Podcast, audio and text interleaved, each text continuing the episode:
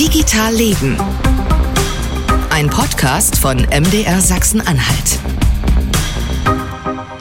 Herzlich willkommen zur Novemberfolge und äh, das ist mal eine, auf die ich mich wirklich richtig freue und auch eine mit einer Premiere. Wir spielen zum ersten Mal einen Song ganz am Ende der Folge und ähm, in den vergangenen Wochen bin ich praktisch überall auf unser Thema gestolpert. Mal so ein paar Schlagzeilen vorgelesen, einfach nur. Googles K I hört Musik und Sprache und spricht und komponiert weiter. Erste Kunstportale verbieten Werke von K I-Bildgeneratoren. Gruselfotos aus der Software. Woher stammen die K I-Monster? Bildagentur Shutterstock will K I-Generatoren integrieren und Tantiemen zahlen. Text zu Bildgenerierung, der Anfang von etwas Großem. Googles Imagen nimmt es mit Metas Make-a-Video auf. Während die K I-Modelle für Textvideos an Fahrt aufnehmen, K I-Kurzfilm The Crow gewinnt in Cannes und Linz Preise. Ich denke mir das alles nicht aus. Die Links dazu findet ihr in den Shownotes zu diesen Artikeln. Die Shownotes sind in dieser Ausgabe sowieso pickepacke voll. Ihr werdet auch gleich hören, warum, weil wir ganz viele Beispiele haben zum Anschauen und zum Anhören. Denn es geht darum, wie digitale Technologien in den vergangenen Jahren und auch vielleicht Jahrzehnten sogar schon Kunst und Kultur ja, beeinflusst, verändert, geprägt haben und was das für Künstler und äh, für Publikum heißt. Und dazu habe ich mir einzeln drei Gäste eingeladen. Die Chefin der Stadtbibliothek Magdeburg, meinen alten Chef von W D R eins Live, Musikfachmann und einen Maler, der an der Burg Giebichenstein in Halle lehrt. Also alles Menschen, die wissen, wovon sie sprechen, mehr als ich auf jeden Fall. Die wissen, wie der Literaturbetrieb funktioniert, wie die Musikbranche tickt und wie die Welt der Kunst so drauf ist. Das volle Programm also, ich weiß, da fehlen noch ein paar Kunstformen, ist mir klar, aber irgendwo muss man ja anfangen. Und ich habe natürlich ganz einfach im Internet angefangen und fünf Wörter in einen Textgenerator eingegeben. Hört mal. Kunst, Kultur und Literatur sind wichtige Aspekte unserer Gesellschaft. Kunst kann uns helfen, die Welt um uns herum besser zu verstehen. Und Kultur kann uns ein Gefühl der Zugehörigkeit geben. Literatur kann uns die Augen öffnen für neue Perspektiven und uns dabei helfen, unsere eigene Kultur besser zu verstehen. Bibliotheken sind Orte, an denen wir diese Aspekte unserer Gesellschaft entdecken und erforschen können. In Bibliotheken finden wir Bücher, die uns dabei helfen können, die Welt um uns herum besser zu verstehen und Kulturen kennenzulernen, die uns sonst vielleicht verborgen bleiben würden. Podcasts sind eine großartige Möglichkeit, um Kunst, Kultur und Literatur zu entdecken und zu erforschen. Podcasts bieten uns die Möglichkeit, neue Perspektiven kennenzulernen und uns von anderen Menschen über Kunst, Kultur und Literatur informieren zu lassen. Habe ich jetzt schön vorgetragen, ne? Hat allerdings eine Software geschrieben. Mindverse heißt die, hat sie anhand von fünf Wörtern gemacht. Sie lacht schon. Fünf Wörter, die, die wirklich nur waren Kunst, Kultur, Literatur, Bibliothek, Podcast. Daraus ist sozusagen dieser Text entstanden. Äh, Anbieter heißt Mindverse und der Tourismusverband von Mecklenburg-Vorpommern nutzt das wohl, steht auf der Seite dieser Berliner Firma. Ja, weiß nicht, ist das gut? Merkwürdig? Hilfreich? Erschreckend? Gruselig? Die Frage gebe ich einfach mal an die Frau weiter, die ihr gerade schon kichern gehört habt, die jeden Tag von Büchern umgeben ist, von großer und von kleiner Literatur umgeben ist und von viel Wissen umgeben ist. Also herzlich willkommen und hallo Cornelia Pönicke, Leiterin der Stadtbibliothek Magdeburg. Ja, vielen Dank für die Einladung. Äh, das... Ist schon erstaunlich gut getroffen, würde ich sagen. Das war krass, ne? Ja, ich bin immer beeindruckt, was Technik heute kann. Mhm. Und in Bezug auf die Bibliotheken würde ich jetzt tatsächlich nur erstmal den Hinweis ergänzen, dass es die Bücher bei uns tatsächlich schon ganz lange auch äh, digital gibt. Online Sachsen-Anhalt heißt das. Das ist ein Verbund der öffentlichen Bibliotheken und da kann man sich E-Medien runterladen, also E-Books, E-Paper, Hörbücher auch. Und da haben wir inzwischen fast hundertzwanzigtausend Medien, das ist ein ordentlicher Bestand. Die meisten davon vermutlich E-Books, ne? Die meisten davon E-Books, ja. Mhm. Und lässt sich sozusagen genremäßig äh, sagen, äh, reden wir über Literatur oder ist auch ganz viel Sachliteratur dabei? Da ist auch, da ist auch ganz viel Sachliteratur dabei. Wir verbinden ja alle mit Bibliothek ein bestimmtes Bild und mhm. denken da immer als erstes an die schöne Literatur. Aber das, was in Bibliotheken am meisten gefragt ist, ist eigentlich die Sachliteratur. Das war in, in Ihrem Text, den Sie da über das, äh, über die digitale Software so schön äh, recherchiert haben, kam das auch gut raus, dass man in Bibliotheken sich Informationen abholen kann.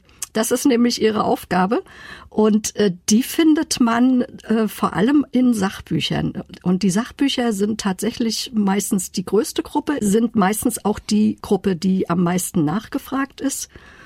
Und um jetzt mal auf die Online zurückzukommen, da haben wir natürlich hm. ganz viel Sachbücher, da haben wir ganz viel schöne Literatur und da haben wir inzwischen auch ganz viele Kinderbücher, also, also okay. Bücher für Kinder und Jugendliche. Wir haben da auch Graphic Novels und Mangas und das, was, was die Jugendlichen heute gerne lesen. Ich halte mal fest, Frau Pönicke hat gerade eine Software gelobt für den Text. ich, ich muss mich also noch ein bisschen, ein bisschen anstrengen. Ähm, nur noch mal ganz kurz, dass wir Sie eingeordnet haben. Ich habe ein bisschen nachgeschaut, Sie sind ja auch äh, stellvertretende Vorsitzende des Landesverbandes des D B V, des Deutschen Bibliotheksverbandes. Mhm. Ne, Sie haben in, ja. Sie kommen in, sind in Stralsund groß geworden, haben in Leipzig Germanistik studiert, sind mit einem Informatiker verheiratet, habe ich gelesen. Was Sie alles wissen. Dieses Internet weiß das alles. Äh, haben die Volkshochschule in Magdeburg schon geleitet, waren Pressesprecher in der Stadt und ähm, sind jetzt eben äh, Leiterin der Stadtbibliothek. Äh, ich habe auch so gespürt sozusagen, wenn so eine Software jetzt solche, naja, ich sag mal so, Gebrauchstexte schreibt, mhm. kann man da, kann man da glaube ich nichts äh, nichts dagegen sagen.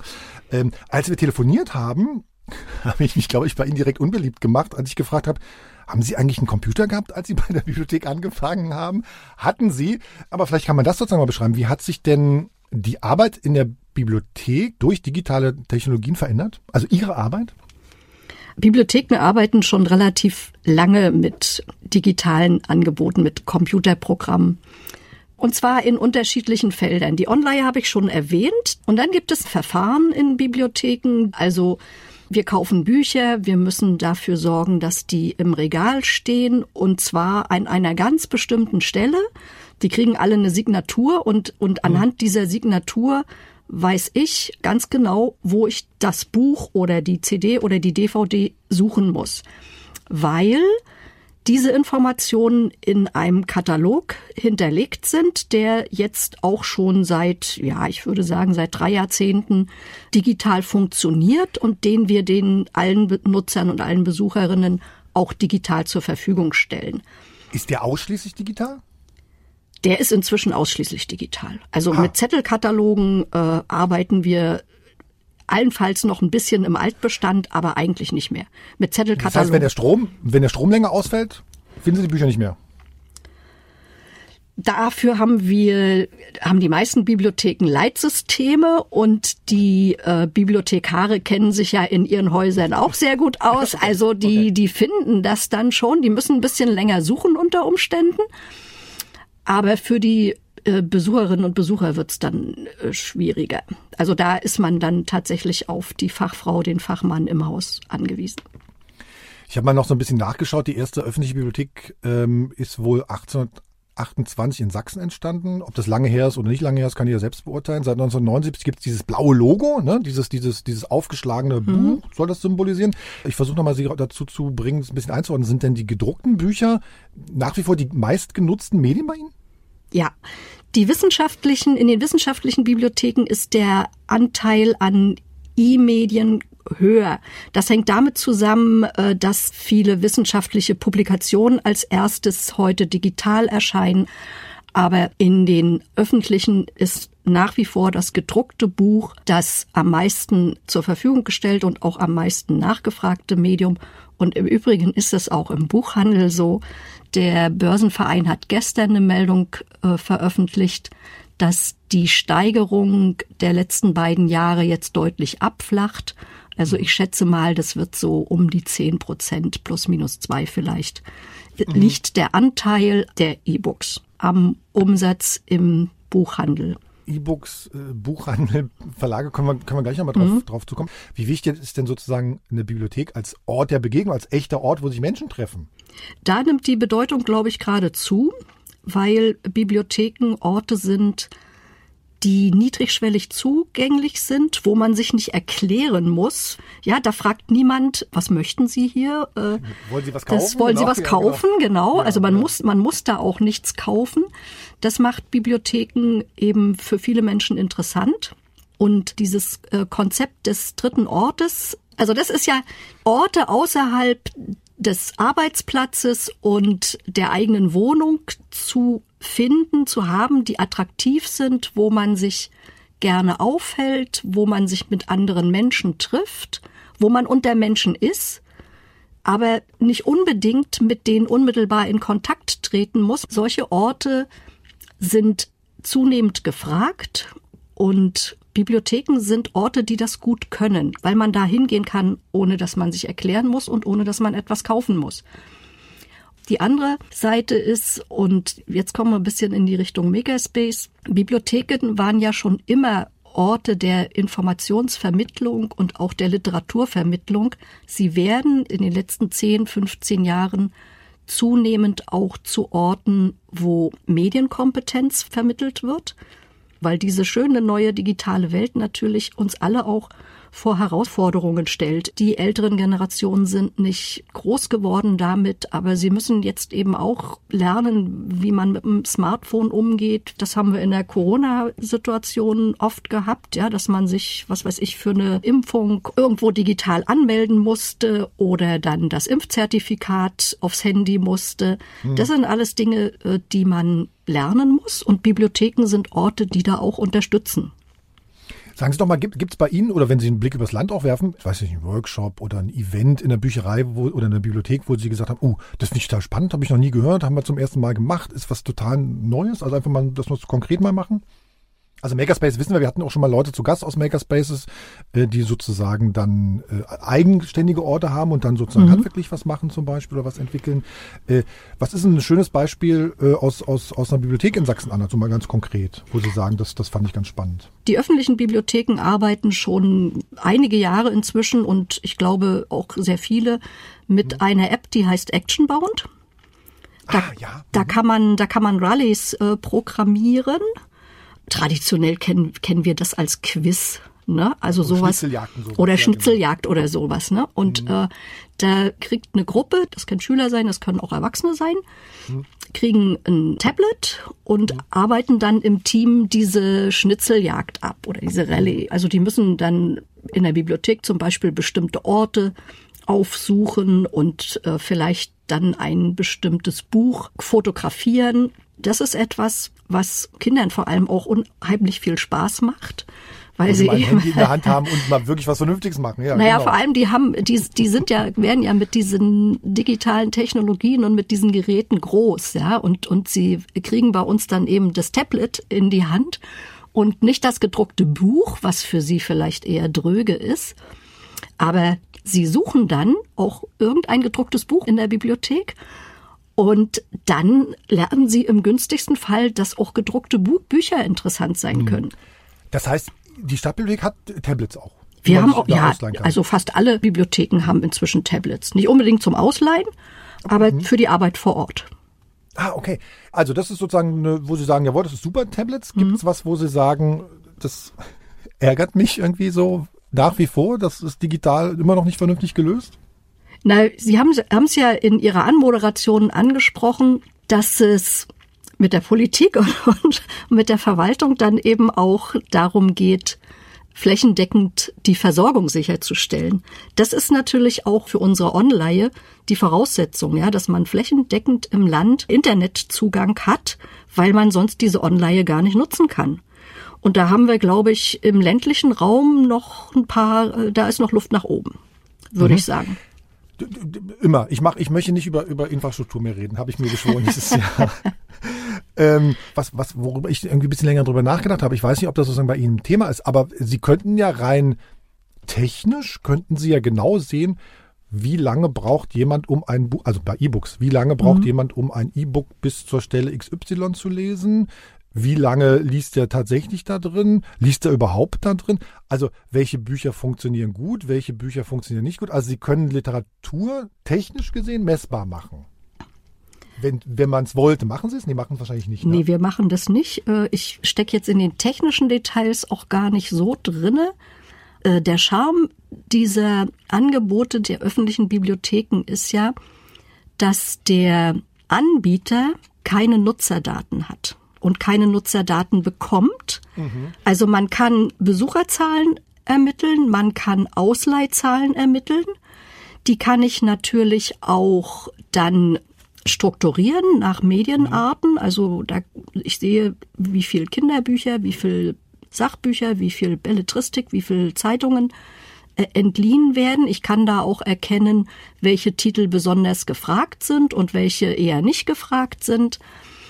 Ich kann allenfalls noch erkennen, wie lange ein bestimmter Titel ausgeliehen ist und wann er zurückkommen müsste.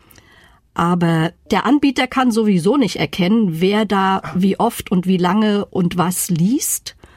Und die Bibliotheken, also ich bin mir jetzt wirklich nicht sicher, ob wir das tatsächlich könnten, aber wir, wir sind ehrlich gesagt im Alltag gut beschäftigt und haben nicht die Zeit, da den unseren Besuchern hinterher zu spionieren. Aber selbst solche messbaren Daten, welche Bücher wurden besonders häufig nachgefragt, die gab es vorher auch schon, ganz klar, kann man ja sicherlich auch mhm. anhand von Zettelkatalogen prüfen, wenn genau. die, wenn die, die Stempel, ich kenne es noch damals, die Stempelkärtchen mhm. sozusagen im, im Buch voll waren, mussten natürlich neue reinsortieren, mhm. dann sah man, wie viel ausgeliehen, wie mhm. häufig ausgeliehen wurden. Hat das denn Rückschlüsse darauf, dass Sie bestimmte Bücher kaufen oder nicht kaufen? Unbedingt. Unbedingt. Tatsache, ja? Ja, ja, ja, ja. Das ist für Bibliothekare ein gutes Instrument, um zu schauen, was ist in lokal und regional besonders gefragt und was ist vielleicht auch nicht so gefragt. Und da richten wir auch unser Kaufverhalten dran aus. Und da mit diesen Informationen kann eine Bibliothek auch gut an ihrem Profil feilen. Also um mal ein Beispiel zu nennen, hm. wissen Sie, was ein Toni ist? Diese kleinen äh, genau. Männchen. Genau, genau, genau. Das sind ja, da hat, da hat man eine Box und dann stellt man die Figur da oben drauf und dann wird eine Geschichte erzählt.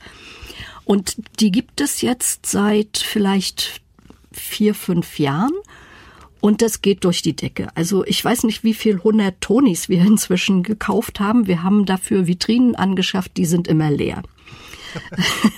Und das ist eben so ein schönes Beispiel, wo wir sehr früh gemerkt haben, Mensch, da gibt's ja eine unglaubliche Nachfrage, weil die Dinger sind nicht ganz billig und auch die Box, wir verleihen inzwischen auch Boxen, so eine Box kostet, glaube ich, achtzig Euro, das ist auch eine ganz ordentliche Summe. Aber das ist für jemanden, der das nutzt für seine Kinder, ist das natürlich toll. Der kauft sich die Box und eine gewisse Anzahl an Tonis und die wollen aber auch mal was anderes hören. Ne? Dann kann er in die Bibliothek ja, ja, gehen genau. und kann sich da was holen. Und da war die Nach- ist die Nachfrage sehr schnell explodiert und deshalb haben wir inzwischen ganz viele angeschafft davon. Ist nachvollziehbar, meine, meine, meine Frage oder die, die Idee zielte tatsächlich auch mehr dahin, wenn wir sagen, wir gucken nur darauf, was die Massen machen. Aber es ist ja tatsächlich so, f- verlieren wir dadurch, also f- glauben Sie, dass die Bibliotheken in dem Fall eine, eine, eine Vielfalt verlieren? Oder dass die Gefahr besteht? Da spielen noch andere Faktoren rein. Mhm. Da spielt natürlich rein, wie groß ist die Bibliothek überhaupt? Wie groß ist der Bestand, den sie hat? Wie viel Geld hat sie zur Verfügung, um aktuelle Medien einzukaufen und dann die Frage, was ist tatsächlich stark gefragt und was wird nicht mehr so stark nachgefragt. Da hat es äh, Verschiebungen gegeben in den vergangenen Jahren und da wird es auch weiter Verschiebungen geben. Also ein Beispiel aus der Stadtbibliothek Magdeburg mhm. oder nicht nur hier in Magdeburg, die Stadtbibliothek, auch andere. Die öffentlichen Bibliotheken waren zu D D R-Zeiten Orte, wo Schallplatten unglaublich stark entliehen worden sind, weil das ja so ein knappes Gut war. Ne? Und das lief dann so im, im ersten Jahrzehnt nach der Wiedervereinigung, liefen dann die C Ds sehr gut, zwischendurch noch Musikkassetten. Aber in dem Moment, als die Streaming-Portale groß geworden waren, ist die Entleihung von Musik-C Ds eingebrochen. Und da haben wir inzwischen nur noch ein überschaubaren, ausgewählten Bestand. Also wir haben das, was was nicht so mainstreamig ist. Also wir haben Magdeburg-Musik und äh, Weltmusik, äh, so etwas. Okay. Im Klassikbereich läuft es noch ganz gut. Da hat das was mit Qualität, mit Aufnahmequalität zu tun. Ja. Aber bei der populären Musik äh, sind die Bestände inzwischen klein geworden und manche bieten das gar nicht mehr an. Das Digitale und Musik, da reden wir gleich mit meinem ehemaligen Chef Jochen Rausch mal mhm. drüber. Das ist nämlich auch total spannend, wie sich das verändert hat. Ähm, Frau Pönicke, wir haben uns, ich glaube Ende vergangenen Jahres war das, haben wir mhm. uns schon mal länger unterhalten. Dabei ging es wirklich um E-Books, bin ich ein großer mhm. Freund von. Ähm, und da, dabei habe ich von Ihnen gehört, dass Bibliotheken jederzeit Bücher kaufen können, also Bücher, die man anfassen kann, kaufen kann, sobald sie auf den Markt sind. Aber bei mhm. E-Books geht das nicht so einfach. Und dazu kommt dann wohl auch noch, die sind manchmal teurer, als wenn Sie oder ich uns das E-Book privat kaufen würden. Können Sie das nochmal kurz erläutern, diese Problematik? Bei den E-Books kaufen wir als Bibliotheken ja tatsächlich eine Lizenz. Also die Erlaubnis, das E-Book zu nutzen und zu verleihen. Die Lizenzmodelle sind äh, kompliziert. Da gibt es welche, die sind zeitlich befristet. Da gibt es welche, da ist die Anzahl der Ausleihen be- begrenzt. Und dann kann das tatsächlich sein, dass so eine Lizenz auch mal teurer ist, als das E-Book im Handel kosten mhm. würde. Aber was den Bibliotheken eigentlich zu schaffen macht, ist die Tatsache, dass viele E-Book-Lizenzen nur zeitverzögert verfügbar sind für die Bibliotheken. Und zwar insbesondere die von den stark nachgefragten Büchern, also hm. Bestsellern. In, in der Fachwelt wird das unter dem Begriff Windowing diskutiert. Und hier sind wir leider gegenüber dem, was wir im vergangenen Jahr diskutiert haben, auch nicht weitergekommen. Also die, der Bibliotheksverband auf Bundesebene macht sich hier sehr stark. Aber da brauchen wir tatsächlich die Unterstützung der Politik. Da muss ich zwei Sätze der Erklärung noch sagen.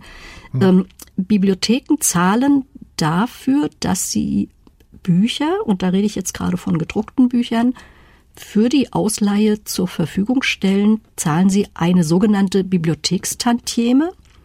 Damit werden die Rechte der Autoren abgeglichen oder das fließt ein in die Vergütung der Autoren.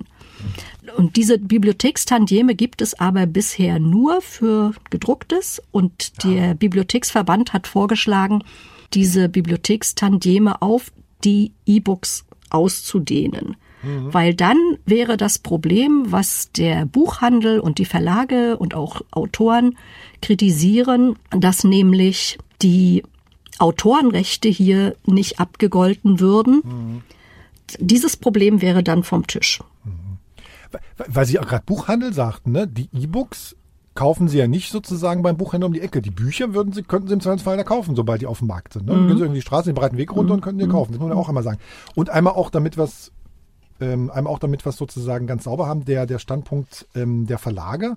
Die sind ja im Börsenverein des Deutschen Buchhandels vertreten und der sagt eben, also haben die mir damals gesagt, ich verlinke auch den Artikel dazu nochmal mhm.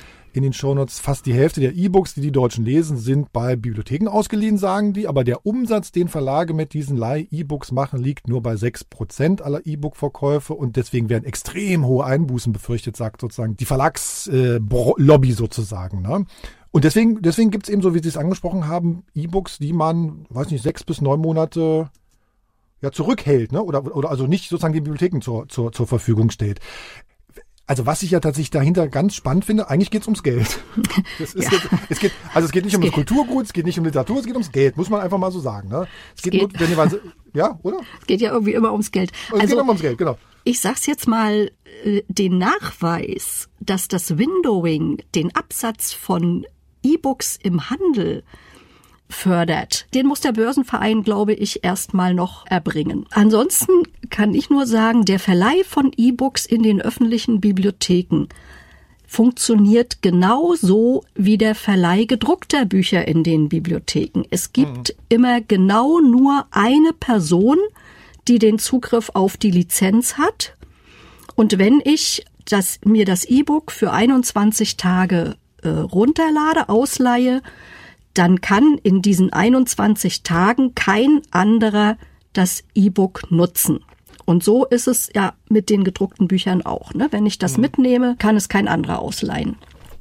Ich glaube sozusagen, was ja die große Befürchtung ist, wenn man den Vergleich zur Musikindustrie hin, hinzieht, ist ja irgendwie, oh Gott, oh Gott, wir Verlage, äh, wir gehen vor die Hunde, so ähnlich wie die Musikindustrie. Aber da finde ich dann auch immer noch, das ist ganz spannend, die Verlage sind ja auch nur so ein Zwischending. Also eigentlich ist einem Leser der Verlag ja piep egal. Mhm. Also der Leser will irgendwas lesen oder, die Leser, oder der Hörer will irgendwas hören oder der, der, der Zuschauer will irgendwas sehen. Wie, das, wie die Industrie dahinter ist, also wie sozusagen der Weg dazu ist, ist ja dem Nutzer völlig egal. Ne?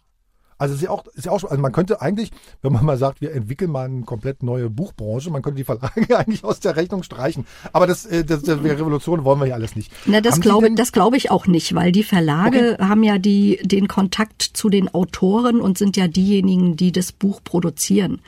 Ja. Auch die müssen ihre Kosten erwirtschaften können auf einer vernünftigen Grundlage. Deshalb gibt es ja den Vorschlag der, des Bibliotheksverbandes, der Bibliotheken, die Bibliothekstantieme auszudehnen auf die E-Books. Denn dann äh, wäre das auch ein finanzieller Beitrag, der am Ende zu den Autoren geht. Man muss das einfach so regeln, dass es für beide Seiten akzeptabel ist. Das muss man aber auch wollen und dann brauchen wir hier tatsächlich die Entscheidung der Politik.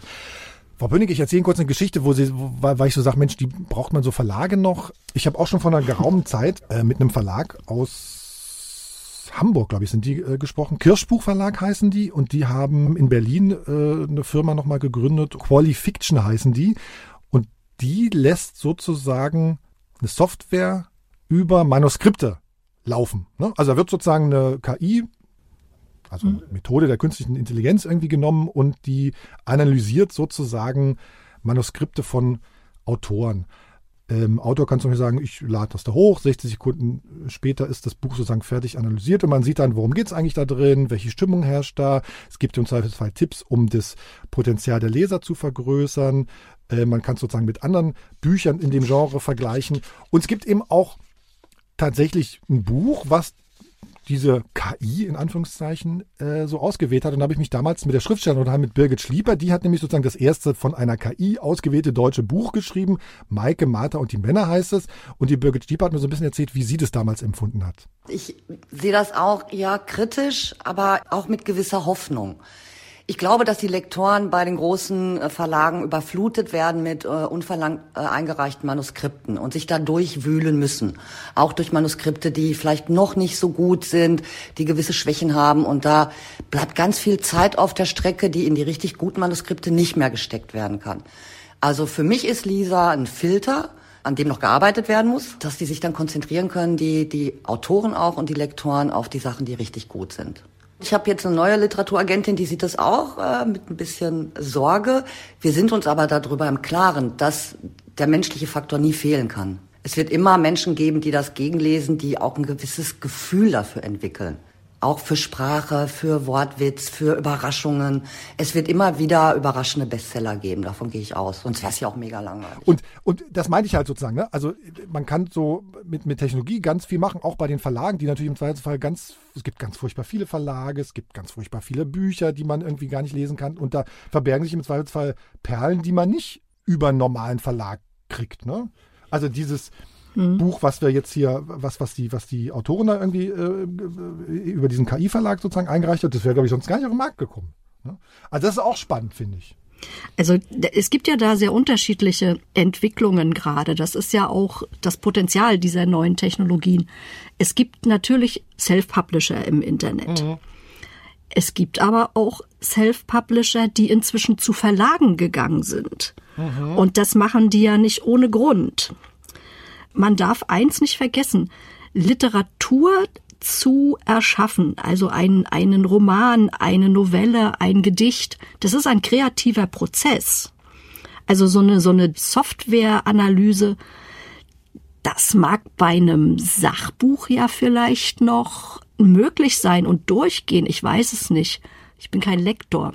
Also ich habe das Buch aber auch gelesen damals. Ich fand das schon, das ist schon launig gewesen. Das ist so eine Unterhaltungsliteratur, ganz klassisch gewesen. Ich habe gekichert an zwei, drei Stellen. Das, war, das fand ich schon gut.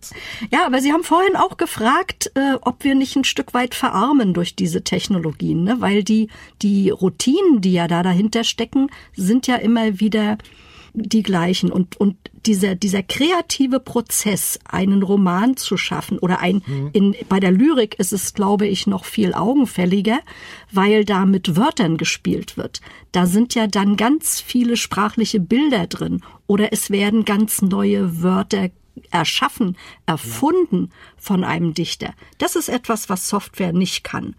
Und, äh, Das, da müssen wir aufpassen, dass uns das nicht verloren geht. Dies, dieser kreative, spielerische, schöpferische Umgang mit Sprache. Auch im Internet gibt es ja alle möglichen Anbieter, die sagen, ah, gebt uns zwei Stichworte und wir erzählen euch eine Geschichte. Habe ich natürlich auch mal ausprobiert. Ratet mal, was ich eingegeben habe als zwei Wörter. Ja, das Leben ist bunt, keine Ahnung. Nee, nein. Ganz plump, nee, ganz plump Bibliothekarin und Podcast habe ich eingegeben. Aha. So, ist ein englischer Anbieter, ich lese ihn mal kurz vor. Libra- Librarian by day, Podcaster by night, that's the life of Jane Doe. She's been working at the library for the past ten years and four years ago she started her own podcast. It's called Library Talk and it's all about books. On her show, she interviews authors, talks about what she's reading and gives book rec- book recommendations. Hm. Her listeners love it and she's even won a few awards for her work. Wird uns das hinterm Ofen hervorlocken? Äh, mich ehrlich gesagt nicht. Nee, null. Das ist so. Ja, lesen wir weiter. Nee, okay, nächste. Was ich, also wie gesagt, anhand, zwei, anhand von zwei Begriffen hat, hat äh, diese, diese Software das sozusagen raus, rausposaunt. Ich habe es dann nochmal ins Deutsche übersetzen lassen von so einer deutschen Übersetzungsfirma. DeepL heißen die. Und da fand ich es ganz, fand ich's wirklich spannend. Da war der erste Satz, Bibliothekarin am Tag, Podcasterin bei der Nacht. Ne? Hm. Total nachvollziehbar, wir wissen, weil es geht um eine Frau, aber im Englischen, die hat es ja aus dem Englischen übersetzt, ne? Da steht ja nur Librarian by Night, Podcaster by Night. Das heißt sozusagen, diese Übersetzungssoftware hat sozusagen mhm. den zweiten Satz, wo der Name und sie vorkommt, irgendwie interpretiert. Das fand ich, fand ich sozusagen erstaunlich. Aber ich würde, Sie haben sozusagen an einer äh, Stelle schon mal angepiekst, das wäre sozusagen meine letzte Frage auch. Warum ist denn Literatur wichtig? Literatur ist ein Fenster in die Welt. Wenn ich Romane von Autoren aus anderen Ländern lese, erfahre ich etwas über andere Kulturen, darüber, wie Menschen in anderen Ländern zusammenleben, was sie für Vorlieben haben, was sie für, für eine Geschichte haben, was sie vielleicht essen und welche Musik sie machen. Und das ist unglaublich spannend. Vielleicht will ich dann dieses Land mal kennenlernen. Vielleicht habe ich auch das Bedürfnis, dann Menschen aus diesem Land kennenzulernen und fange an zu schauen, ob jemand aus Schweden, Frankreich, woher auch immer in meiner Stadt lebt. Also das ist, glaube ich, wichtig. Ja, da, können, da kann jeder für sich auf eine Reise gehen, in eine andere Welt auch oder auch in ein anderes Universum, wenn jemand äh, gerne Fantasy oder Science Fiction liest. Und ich kann mich aber auch mit Gleichgesinnten austauschen und das ist ja das, was was Sie jetzt in diesem Übersetz oder oder Versuch gemacht haben, ja, die das hat ja die Bibliothekarin gemacht, die hat das, was sie gelesen hat, in ihrem Podcast dann äh, anderen empfohlen und das ist ja diese Software, ja genau. und und ja, ich kann kann mit anderen mich darüber austauschen. Als technisch interessierter Mensch wollte ich ja mal eine Lanze für sozusagen Science-Fiction äh, brechen. Ne? Das weitet ja die Möglichkeitsräume so auf. Ne? Genau. Also sozusagen, da geht es nicht nur darum, wie leben wir gerade, sondern wie könnten wir irgendwann mal leben und was wollen wir, was wollen wir nicht. Also das sozusagen fasziniert mich an der Science-Fiction. Äh, genau, Kultur, ne? genau. Ne? Und Sie haben schon, Sie haben, dann, haben das jetzt schon intuitiv gemacht. Ne? Ich fange vielleicht an, mir Fragen zu stellen. Äh, was ist das für eine Welt? Verstehe ich die? Will ich die? Gerade Science-Fiction-Literatur hat ja meistens auch so eine technische Seite, wo ich dann vielleicht auch bestimmte technische Zusammenhänge mir bewusst machen kann, mit denen ich sonst gar nicht konfrontiert bin oder auch die Probleme, die damit zusammenhängen könnten. Ja, in vielen Romanen gibt's ja dann auch so eine Szenarien, die da mal durchgespielt werden. Was passiert eigentlich, wenn großflächig der Strom ausfällt für längere mhm. Zeit? Das ist nicht nur spannend zu lesen. Ich bin im günstigsten Fall dann irgendwie drin im Geschehen und beschäftige mich damit. Und das ist etwas, was Literatur kann. Sagt Cornelia Pönicke, die äh, Leiterin der Stadtbibliothek Magdeburg. Vielen Dank. Sie dürfen zum Schluss noch ganz schnell einen Lesetipp geben. Also ich lese gerne ro- historische Romane, die dicht an der Realität sind. Und da ist Sabine Ebert für mich zum Beispiel so eine Autorin, die das gut kann und die ich gerne lese. Super, ich schieße nochmal, ich glaube, habe ich schon mal gemacht, David Graeber und David Wengrow hinterher. Anfänge ist eher was Sachbuchartiges, aber fand ich über den Sommer gelesen mhm. total super. Äh, Frau Pönicke, vielen Dank. Gerne.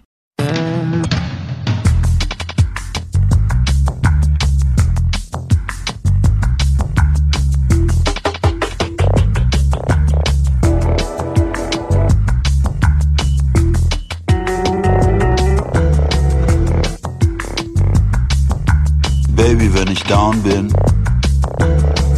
und ich fühle mich schwach, dann machst du mich mit deiner Power wieder stark und wach.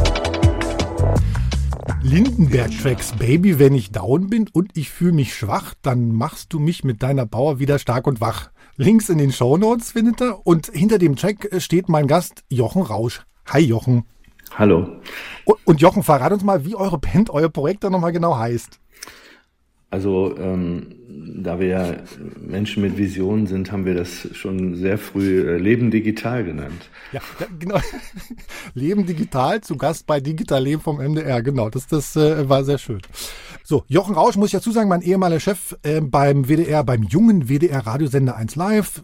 Jochen, du warst auch mal Chef beim W D R zwei und W D R vier, warst stellvertretender Hörfunkdirektor beim W D R, warst auch mal in der Jury vom, vom E S C, schreibst Bücher und eben ein Musikprojekt namens Leben Digital. Da hast du mich neulich bei LinkedIn angepöbelt, hast gesagt, ey, wieso hast du eigentlich einen Podcast, der Digital Leben heißt, wenn wir ein Musikprojekt haben, das Leben Digital heißt.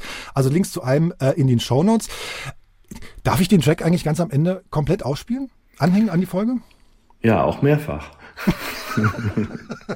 Naja, aber da kommen wir ja schon ein bisschen an so, an so einen wunden Punkt, glaube ich, wenn wir über Digitales und Musik reden. Ne? Jeder kann aus diesem Internet alles nehmen, was er will und damit ja eigentlich anstellen, was er will. Theoretisch jedenfalls. Ist es eigentlich gut oder schlecht für die Musik und für Kunst?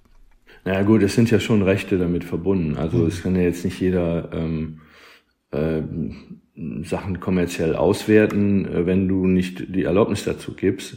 Man kann natürlich auch sagen, okay, Spotify beispielsweise zahlt ja für die für die Wiedergabe oder für die Benutzung von Musik. Man muss allerdings dann sagen, wie viel. Mhm. Und dann ist man natürlich sofort an dem Punkt, äh, sich zu fragen, ähm, ja, das ist ja ist ja für für Künstler, wenn man die jetzt nicht äh, in der allerersten Reihe stehen, ähm, ist das völlig irrelevant, was da äh, rumkommt dabei. Mhm. Wenn man jetzt Billie Eilish ist oder was weiß ich wer, dann freut man sich sicher über die Spotify-Abrechnung. Wenn man aber eine kleine Band ist oder noch nicht mal so eine ganz kleine Band, also selbst wenn man im... Ähm ich habe übrigens versehentlich mal eine Abrechnung gekriegt von einer etwas bekannteren Band neulich. äh, versehentlich? Insofern habe ich einen Einblick in die Einnahme... Sag mal! Äh, nee, ich kann den Namen der Band nicht sagen. Nee, nee, aber so was, was kommt denn so rum, wenn man sagt, das ist eigentlich eine Band? Also es war eine bekanntere Band, die, die eine deutsche Band, die ähm, auf Englisch äh, aber arbeitet, und da war äh, die Abrechnung von digitaler Verwertung, ich glaube so elfhundert Euro oder so, für, für ein ähm, halbes Jahr. Was? Und, und das ist natürlich, ähm, ich weiß jetzt nicht, wie viel Abrufe die haben, das ist jetzt ein bisschen so ein Wert, eine Zahl ohne Wert so, so gesehen, aber das sind jetzt keine Beträge, kann man sich ja hochrechnen, wenn man, wenn fünf Musiker daran mitwirken. Es ist, es ist, es geht genau. Da, glaube ich, auch in erster Linie um Präsenz. Mhm, mh. äh, wenn du da nicht existierst bei YouTube oder, oder sonst wo, dann, dann bist du einfach gar nicht da. Weil vom Verständnis her ist es ja so, die meiste Kohle kommt im Zweifelsfall durch Live-Veranstaltungen zustande jetzt mittlerweile, ne? Genau. Und früher, also wenn, ich bin ja schon etwas älter, wie du weißt, ähm, Ähm, früher war es genau umgekehrt. Also mhm. früher hat man im Grunde genommen Tourneen gemacht, um den Plattenverkauf zu befördern. Also zum Beispiel so große Bands, sei jetzt mal wie Queen oder ähm, jetzt aus den siebziger Jahren äh, The Who oder mhm. ähm, Genesis, weiß jetzt nicht, ob jüngere Leute die überhaupt alle noch kennen. Ich kann es jetzt nur aus dem Westen der Republik beschreiben, aber die haben in Hallen gespielt, da passten maximal fünftausend bis siebentausend Leute rein. Ah, okay. So, und dann sind die alle zwei Jahre, wenn die eine neue Platte hatten, sind die da hingefahren nach Düsseldorf und haben in der Halle gespielt, und da standen dann sechstausend, siebentausend Leute, haben, wie ich finde, damals moderate Eintrittspreise bezahlt, die meiner Erinnerung nach nicht höher waren, als zum Beispiel eine Schallplatte zu kaufen. Also eine Platte war übrigens immer teuer zu kaufen. Ich erinnere mich daran, dass ich mit sechzehn, siebzehn war, hatte ich vierzig Mark Taschengeld, und da kostete damals eine Platte achtzehn, neunzehn Mark. Ja. Das heißt, man hat sich das gut überlegt. Das war das hm. halbe Budget, äh, was man im Monat hatte. Das war nicht billig. Also wenn man mal, ne, wenn man mal mit heute vergleicht, ich, ich glaube, das war immer schon teuer. Aber die die gesamte Musikindustrie hat im Wesentlichen vom Verkauf von Tonträgern gelebt, und zwar sehr gut. Das war natürlich ein Mega-Geschäft. Ja, genau. Auch mehr Leute, die da, die da am Samstag beschäftigt waren als heute, ne? Ja. In der ganzen, in dem ganzen Business. Ja, gut, das weiß ich nicht. Natürlich haben sich die Plattenfirmen, die, um mal, die, die benutzen ja so einen Begriff wie dreihundertsechzig Grad Vermarktung. Die haben sich früher nur um die Platten gekümmert. Irgendjemand hat die T-Shirts verkauft, irgendjemand hat die Tourneen veranstaltet. Irgendwann haben die mal gesagt, ja, nee, warum machen wir das eigentlich nicht? Das ist damit gemeint mit dreihundertsechzig ah, okay. Grad. Und irgendwann hat man dann angefangen, einfach alles zu machen. Und gesagt, ich melke die Kuh äh, nicht nur an einem Euter, sondern, äh, das ist ein herrliches Bild, sondern links, rechts, oben, unten. Ja, genau, was man ja, kann genau. sich das so ungefähr vorstellen. Äh, spannend. Und ich, ich, ich habe gerade noch so überlegt, als du sagtest, irgendwie es waren nur fünftausend bis siebentausend Leute in so einer Halle. Das heißt, das hat sich auch ein bisschen die Architektur in so Städten verändert, ne? Diese riesen, diese riesen Veranstaltungsräume äh, äh, oder, oder Hallen, die man sozusagen gebaut hat, ne? Ähm, Naja, der größte Unterschied, äh, wenn ich das noch kurz sagen darf, der war, die Band kam einfach nicht öfter. Die kam einmal die spielte dann, ich sag mal, in Köln, Punkt. Die sind, haben nicht gesagt, ja gut, dann spielen wir auch noch in Düsseldorf und in Dortmund. Ich weiß gar nicht, ob die Nachfrage überhaupt da gewesen mhm. wäre. Das, das war einfach so, da gingen irgendwie fünftausend, sechstausend Hardcore-Fans hin und ein Konzert war nicht so wie heute, äh, ich sag mal, Rammstein oder oder was auch immer, die da irgendwo vor achtzigtausend Leuten, das sind ja richtige Mega-Events. Das, da, da geht's ja auch für die Besucher dahin darum, ja, ich war bei Rammstein oder ich war mhm. bei Helene Fischer, ganz mhm. egal. Äh, mhm. Also die wollen und, und hab, hab keinen Schnitzel gekriegt. Also die, die, die gehen, die gehen dahin, weil das so ein, so ein Ereignis ist, mit dem man in seinem Bekanntenkreis wahrscheinlich äh, gut aussieht und sagt, hier, ich war äh, da und da, habe auch nur äh, vierhundert Euro Eintritt bezahlt und äh, es war super, wir haben ein Hotel gehabt und das, sowas gab's einfach früher nicht. Wir sind dann mit der Ich wäre zum Beispiel niemals auf die Idee gekommen, irgendwo hinzufahren zu einem Konzert, wenn ich da nicht auf normalem Wege hinkommen konnte, also sprich mit dem Auto. Ah. Wir wären überhaupt nicht auf die Idee gekommen, äh, zu einem Konzert äh, nach Berlin zu fahren, weil wir gesagt haben, ja wieso, da wohnen wir doch nicht. Mhm. Äh, und wenn die dann nicht in, in Köln gespielt haben oder in, in Düsseldorf, dann ist man da einfach nicht hingegangen. Fertig. Und Stadionkonzerte gab's ja sowieso nicht. Oder nur eine absolute Ausnahme. Wenn, auch wenn mehrere Bands kamen, so hier so Live Aid oder sowas, ne? Da, da, da war das dann kam viel später. Genau. Ich das war noch später. Genau, du meinst jetzt sozusagen ganz, ganz... Ich bin noch im, im Analogen. Komplett im Analogen, okay. Da, genau, da, da wollte ich noch ein bisschen hin. Kannst du dich erinnern, ich würde mal sagen, da warst du warst du wahrscheinlich Musikchef oder, oder, oder, oder, oder Chef bei, bei, bei eins Live, an so einem Punkt, wo du sagst, oh, jetzt, jetzt passiert dir tatsächlich gerade was. Also wir haben auch irgendwie C Ds dann gehabt, natürlich. Als ich da war zu der Zeit, da gab's die nur noch als sozusagen als Reserve, falls irgendwas ab... ab abbricht, ne? Ähm, kannst du dich daran erinnern, wann und vielleicht auch warum dir klar wurde, dass sozusagen dieses Digitale oder Musik, die digital äh, aufgenommen und verbreitet wird, dass die das ganze Business und auch die Radiolandschaft vielleicht ein bisschen durcheinander bringt? Ich glaube, du musst da noch früher ansetzen. Also mhm. du sprichst jetzt von den mittleren neunziger Jahren, als wir äh, da mit eins Live angefangen haben. Da war das, äh, da war die Digitalisierung, durfte ich das nicht sagen jetzt? Nee, ups, äh, nein. Oh, da, da war das ja noch gar nicht, da war das ja alles schon äh, passiert. Ja. Also das setzte im Grunde genommen ähm, ja schon in den siebziger Jahren ein äh, und fing mit der Produktion von Musik an. Die, ah, okay, das Digitale. So ja, ja, ja okay. Also im Grunde genommen, wenn du jetzt mal eine Band nimmst, wie Kraftwerk, die wirklich ja nun bahnbrechende Musik gemacht haben. Mhm. Wobei die Musik, die wurde mit Synthesizern hergestellt, aber weitgehend mit der Hand gespielt. Das ist ein Riesenunterschied. Also ist jetzt, ich will jetzt ja nicht so fachchinesisch. Aber das ist doch super, wir genommen, lernen ja gerne noch was, ja. Man hat die Musik, die war noch nicht so automatisiert. Also mhm. zum Beispiel, ich weiß nicht, ob ein Begriff wie Sequencer oder Sequencer bekannt mhm. ist. Du gibst Töne ein und das wird dann immer wiederholt. Und, und das ist zum Beispiel bei Kraftwerk, lebt ja diese Musik von so einer äh, monotonen Wiederholung von, von Dingen.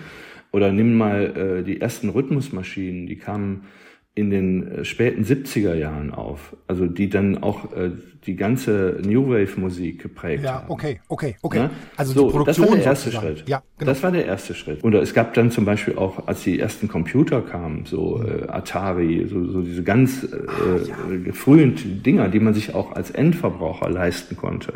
Kosteten irgendwie, weiß ich nicht, tausend oder zweitausend Mark, ich weiß es nicht mehr, da hat man dann so Disketten reingeschoben für jeden Song. Es war irre umständlich und trotzdem hat man gedacht, was für ein Fortschritt. Man hat ja früher Bandmaschinen gebraucht mhm. und zwar Mehrspurbandmaschinen. Also zum Beispiel in den siebziger Jahren haben die großen Bands maximal sechzehn Spuren zur Verfügung gehabt. Es gibt sogar Beatles-Aufnahmen, die haben nur acht Spuren gehabt ja. oder vier. Ja. Die haben das dann teilweise noch hin und her gespielt, ne? Dann haben die Sachen... Aber dann, man musste eine völlig andere Produktionsweise und dann kamen äh, sechzehn-Spur-Maschinen und dann gab es zum Beispiel, als wir Anfang der achtziger haben wir so eine erste Platte aufgenommen, da haben wir einen Plattenvertrag, einen ziemlich äh, bei Conny Plank, das war damals so der, der Gott der deutschen äh, Popmusik. Äh, ihr, ihr mit oder, Leben Digital? Oder, oder nee, nee, mit das Digital? War die, unsere Band Stahlnetz. Okay. Äh, äh, wir hatten dann noch eine andere Band, Stahlnetz hieß die. Und Conny Plank hat damals so Kraftwerk produziert und äh, Gianna Nannini und ich weiß nicht was alles. Ähm, und der hatte eine vierundzwanzig Spur da stehen, da habe ich davor gestanden, wie vor so einem Altar. Weil das, das habe ich noch nie, ich hatte noch nie eine gesehen. Ja. Also die kostete auch hunderttausend Mark oder so. Das war mhm. für uns als, als Musikmacher völlig unerschwinglich. Ein Hallgerät äh, mit dem man damals äh, professionellen Hall gemacht hat, kostete irgendwie, weiß ich nicht, zwanzigtausend Mark. Und heute ist es ein, ein Klick in irgendeiner, in irgendeiner Software, ne? In ja. irgendeiner App, ja, das kannst ja. du dir so ja, irgendwo App runterladen. Auf, genau, genau. Ja. Also dann, heute, und ich sag mal, und, und es ist auch noch besser heute. Mhm. Das heißt, die Geräte, die du heute hast, sind wahnsinnig leicht zu bedienen. Und ich habe dann immer, ich weiß nicht, der Begriff ist bestimmt jetzt nicht von mir, aber es, es gibt da den Begriff der Demokratisierung des Musikschaffens. Das ist eigentlich durch diese Geräte äh, erzeugt worden. Das heißt, Leute, die sich das Equipment eigentlich nicht hätten leisten können, konnten mhm. plötzlich mit Computern, mit einem Atari, egal welche Musik die machen wollten, ja, musste ja keine Synthesizer-Musik sein, man konnte ja auch Gitarrenmusik aufnehmen oder ein Schlagzeug oder einfach da reinsingen, konnte man plötzlich mit sehr, sehr wenig Geld, äh, konnte man plötzlich professionelle Aufg- Aufnahmen herstellen. Und das ist die, der erste Schritt dieser Revolution, würde ich mal sagen. Und damals war man dann noch eine Zeit lang, hat man gedacht, oh, das ist ja super. Dann können wir jetzt das alles selber machen und verkaufen ja. dann die Platten für zwanzig Mark. Und genau. das ist der Denkfehler, weil ähm, das Digitale hat sich dann leider auch im äh, Umsatz und im Verkauf fortgesetzt, weil natürlich auch plötzlich, du hast schon C D angesprochen, das war ja nur ein Übergangsmedium. Mhm, mhm. Ähm, plötzlich verlor der Tonträger sozusagen seine Sinnlichkeit. Mhm. Das hat man überhaupt nicht, am Anfang überhaupt nicht erkannt. Also ich fand zum Beispiel C Ds von Anfang an scheiße. Irgendwie ähm, so, ein, so ein Plastikding da aufzupacken mit so einem Papierchen da drin. Wir haben wirklich. Ich habe, äh, ich hab, wenn ich mal was berichten darf, ich habe nie, ich glaube, ich habe nie, also eine Platte habe ich nie gekauft in meinem ganzen Leben nicht, glaube ich. Ich hatte, also bei mir war dann sozusagen C D einfach das, das, das Nonplusultra. Krass, ja, weil man das, ja. wenn man das nicht anders kennt, aber ich glaube, ich will dir da nichts unterstellen, aber ich glaube, dass man zu einer C D, wirst du nie so eine ja, emotionale ja, ja, Verbindung total, ja, ja. entwickelt haben, ja, ja. wie zu einem, zu einer richtigen Vinylplatte. Die hat man so aufgeklappt und dann hat man sich, hat man die die ganze Zeit wie ein Buch angeguckt, wenn man die Platte gehört hat. Ja, und dann hat man da seinen Namen reingeschrieben. Hm. Ähm, also meine Schwester, die schrieb da, damit ich nicht an ihren Platten rumfummel, ihren Namen da rein. Und man hat auch die nicht verliehen. Also nee? Das, nein, wir haben die nicht verliehen, weil, weil wenn du also das war bei euch im Westen nur so, das war bei euch nur im Westen so. Ihr ja, ja, wir kannten das nicht so, diese, dieses sozialistische Prinzip, da hat allen alles gehört, das kannten wir nicht. Also ich habe immer gedacht, die Platten, die ich bezahlt habe, gehören mir. Und, aber das war natürlich ein Denkfehler, das gebe ich zu, also politisch. ähm, nein, aber wir haben die, wir haben, nee, weißt du, was wir gemacht haben? Wir haben die nicht verliehen, aber wir haben die zusammen gehört. Das heißt, ich okay, bin zu ja. meinem Kumpel gegangen und der hat sich auch nie dieselben gekauft, die ich hatte, weil er gesagt hat, die hast du ja schon, die kaufe ich mir nicht. Ich kaufe mir eine andere. Dann hatten wir ja schon zwei verschiedene. Mhm. Also haben wir, nur mal, da weißt du, weißt, wie arm wir im Westen waren. Wir haben also,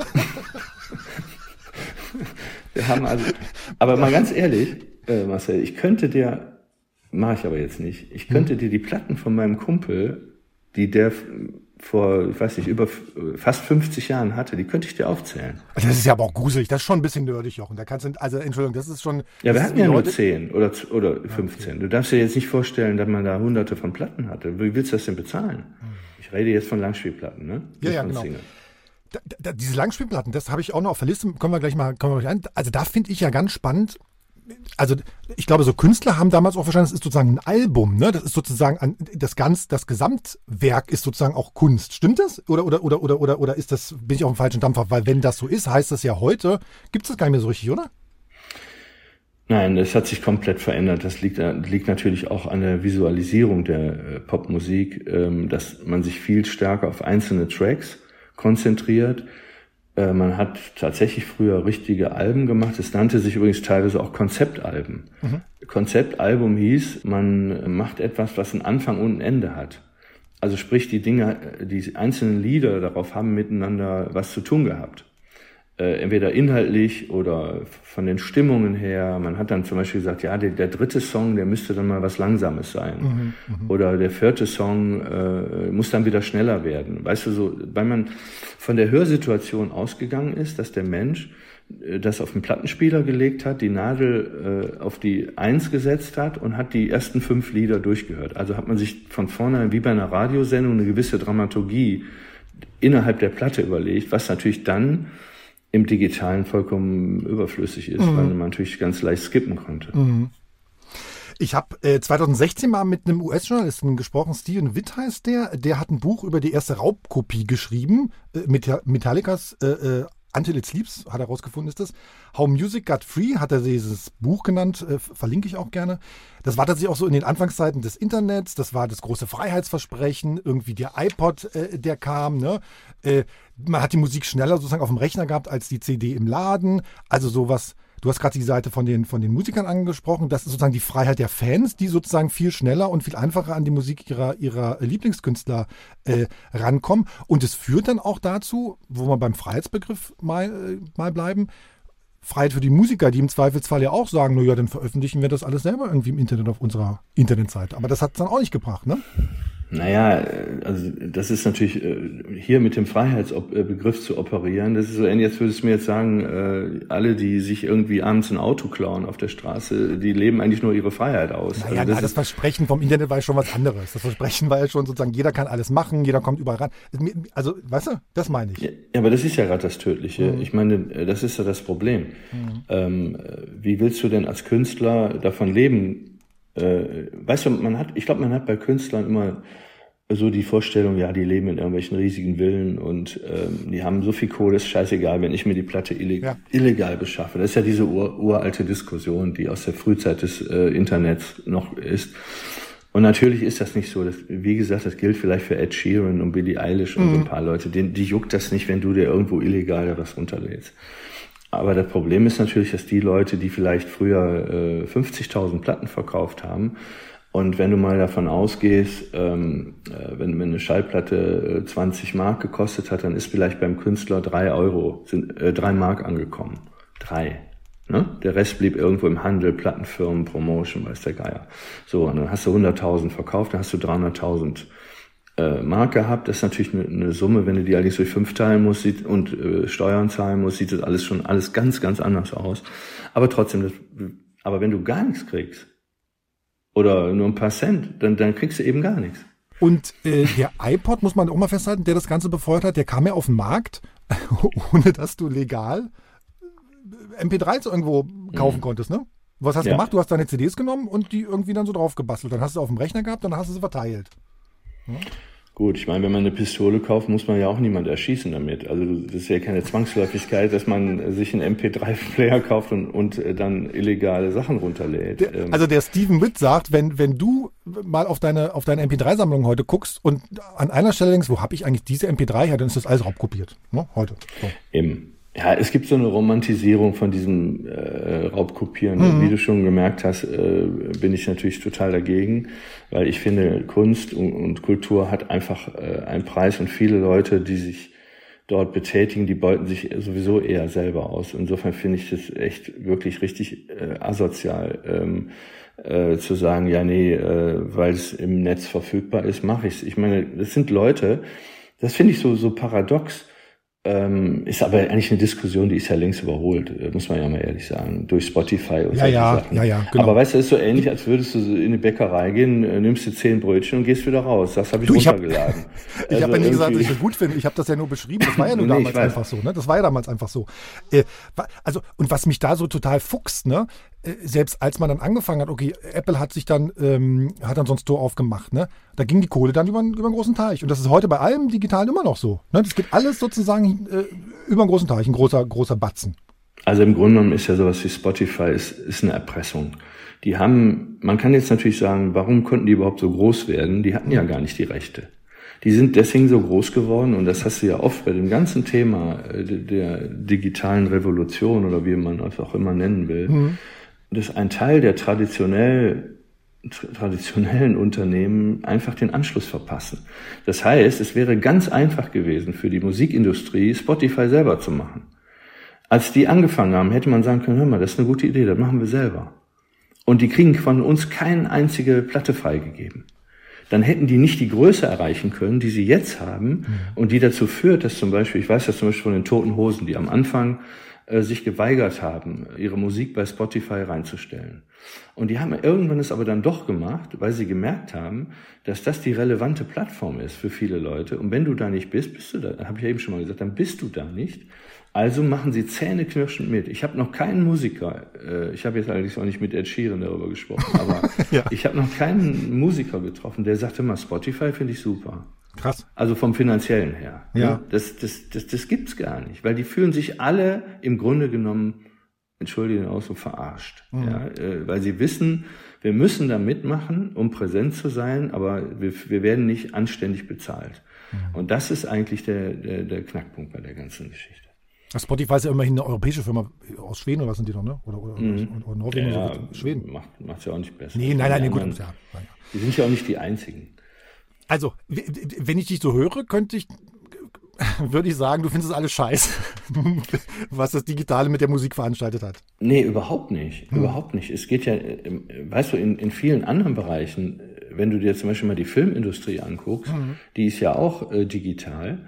Ist ja auch alles digital, aber die die haben eine andere Vermarktungsstrategie. Du kannst, wenn du dir einen Film illegal runterlädst oder den sendest oh, als ja. Sender und zahlst, ganz dann, dann schnell kriegst, du, ja. ganz dann kriegst du richtig Ärger. Ja? ja, ja, und das ist in der Musik irgendwie anders, wahrscheinlich, weil es so bagatellmäßig äh, im Einzelfall dann ist. Wenn du dir jetzt irgendein Album runterlädst, irgendwo illegal, dann hast du einen Schaden verursacht von fünf Euro. Hm. Und dich dafür zu, zu, sagen wir mal, juristisch zu verfolgen, ist ein irrer Aufwand.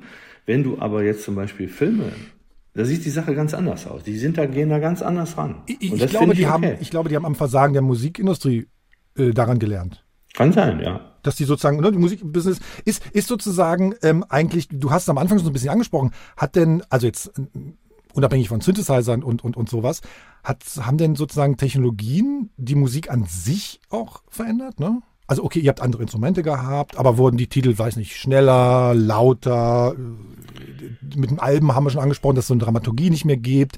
Hat, haben sich die Zeiten von Songs geändert? Also was ich, ich glaube, beim bei Musik machen massiv verändert hat, das ist natürlich, dass du jederzeit, wenn du etwas produziert hast, kannst du jederzeit wieder eingreifen. Mhm. Also quasi, das kannst du zum Beispiel mit dem Schreiben von Büchern vergleichen. Also früher hat man auf Schreibmaschinen geschrieben und wenn du da was ändern wolltest, war das natürlich ein irrer Aufwand. Also es gibt, ne? Und jetzt stell dir das Ganze mal mit Computer vor. Du willst irgendeine Passage löschen, Anklick, weg. Du setzt was Neues rein, alles kein Problem. Und bei der Musik ist es so ähnlich. Das heißt, du kannst im Grunde genommen, du hast einen Song produziert und sagst, ah, irgendwie der Bass gefällt mir doch nicht, der klingt doof. Also drückst du auf drei Knöpfchen, dann hast du, dann klickst du dich durch so eine Datenbank und hast, ich könnte dir zum Beispiel, nur mal ein, ich sag mal ein ganz praktisches Beispiel, ja. du, du kannst nicht Bass spielen, so. Ich also, kann gar nichts spielen, Radio okay. kann ich spielen, an und aus. Aber du kannst nicht Bass spielen, also dann sagst du, dann singst du sozusagen den, die, den Basslauf, ja. du, du, du, du, du, du, du, so. Nimmst den auf, äh, äh, gibst den in deine Software ein und dann kannst du den mit einer Million verschiedenen Bass-Sounds abspielen. Hm. Das heißt, als hättest du den mit den Fingern gespielt. Du kannst auch noch Fehler korrigieren. Du singst etwas rein, es ist äh, emotional toll, aber du hast dich an einer Stelle irgendwie äh, falsche Töne oder so. Das kannst du alles korrigieren. Krass. Und das ging früher nicht. Ja, das ging einfach nicht. Du musstest dich entscheiden, entweder nimmst du jetzt den falschen Ton, aber die Emotion stimmt, oder du sagst, nee, mach nochmal neu. Das klingt irgendwie scheiße. Und technologisch könntest du doch wahrscheinlich dich hinsetzen und einen Track mit Lindenberg äh, Stimme produzieren, ohne dass er das überhaupt gesagt hat, ne? Ging im Zweifelsfall auch. Du kannst irgendwie Stimmen synthetisieren mit, mittlerweile. Das stimmt, das kann man machen. Äh, Wie fändest du das? Ja, also in dem Fall, wir haben es ja, wir haben es ja mit mit seiner Originalstimme gemacht. Äh, aber ähm, weißt du, manchmal ist es auch so, dass digitale Sachen im Grunde genommen länger dauern, als wenn man es im Original macht. Also wenn man zum Beispiel etwas authentisch haben will, bis du das zusammengefummelt hast, dauert viel länger, als wenn du zu dem Typen sagst, hier, äh, schalt mal Mikrofon an, sprich doch mal den Text ein. Das geht ja viel schneller. Also ich, ich, wir haben ja diese Platte mit dem Lindenberg, du hast das ja eben schon erwähnt. Ähm, Sein Part war ja dabei, seine Texte einzusprechen. Die Idee war ja äh, zu seinen, wir haben das Spoken Songs genannt, mhm. dazu im Grunde genommen neue Musik zu machen. Und da waren wir, glaube ich, in ein paar Stunden, weiß ich nicht, hat er zwanzig Texte eingesprochen. Wenn du das digital machen willst, schwierig. Naja, oder du nimmst jetzt diese Texte und machst daraus neue Texte. Also es gibt, also Klar. wirklich diese Stimmensynthese ist ich, ja...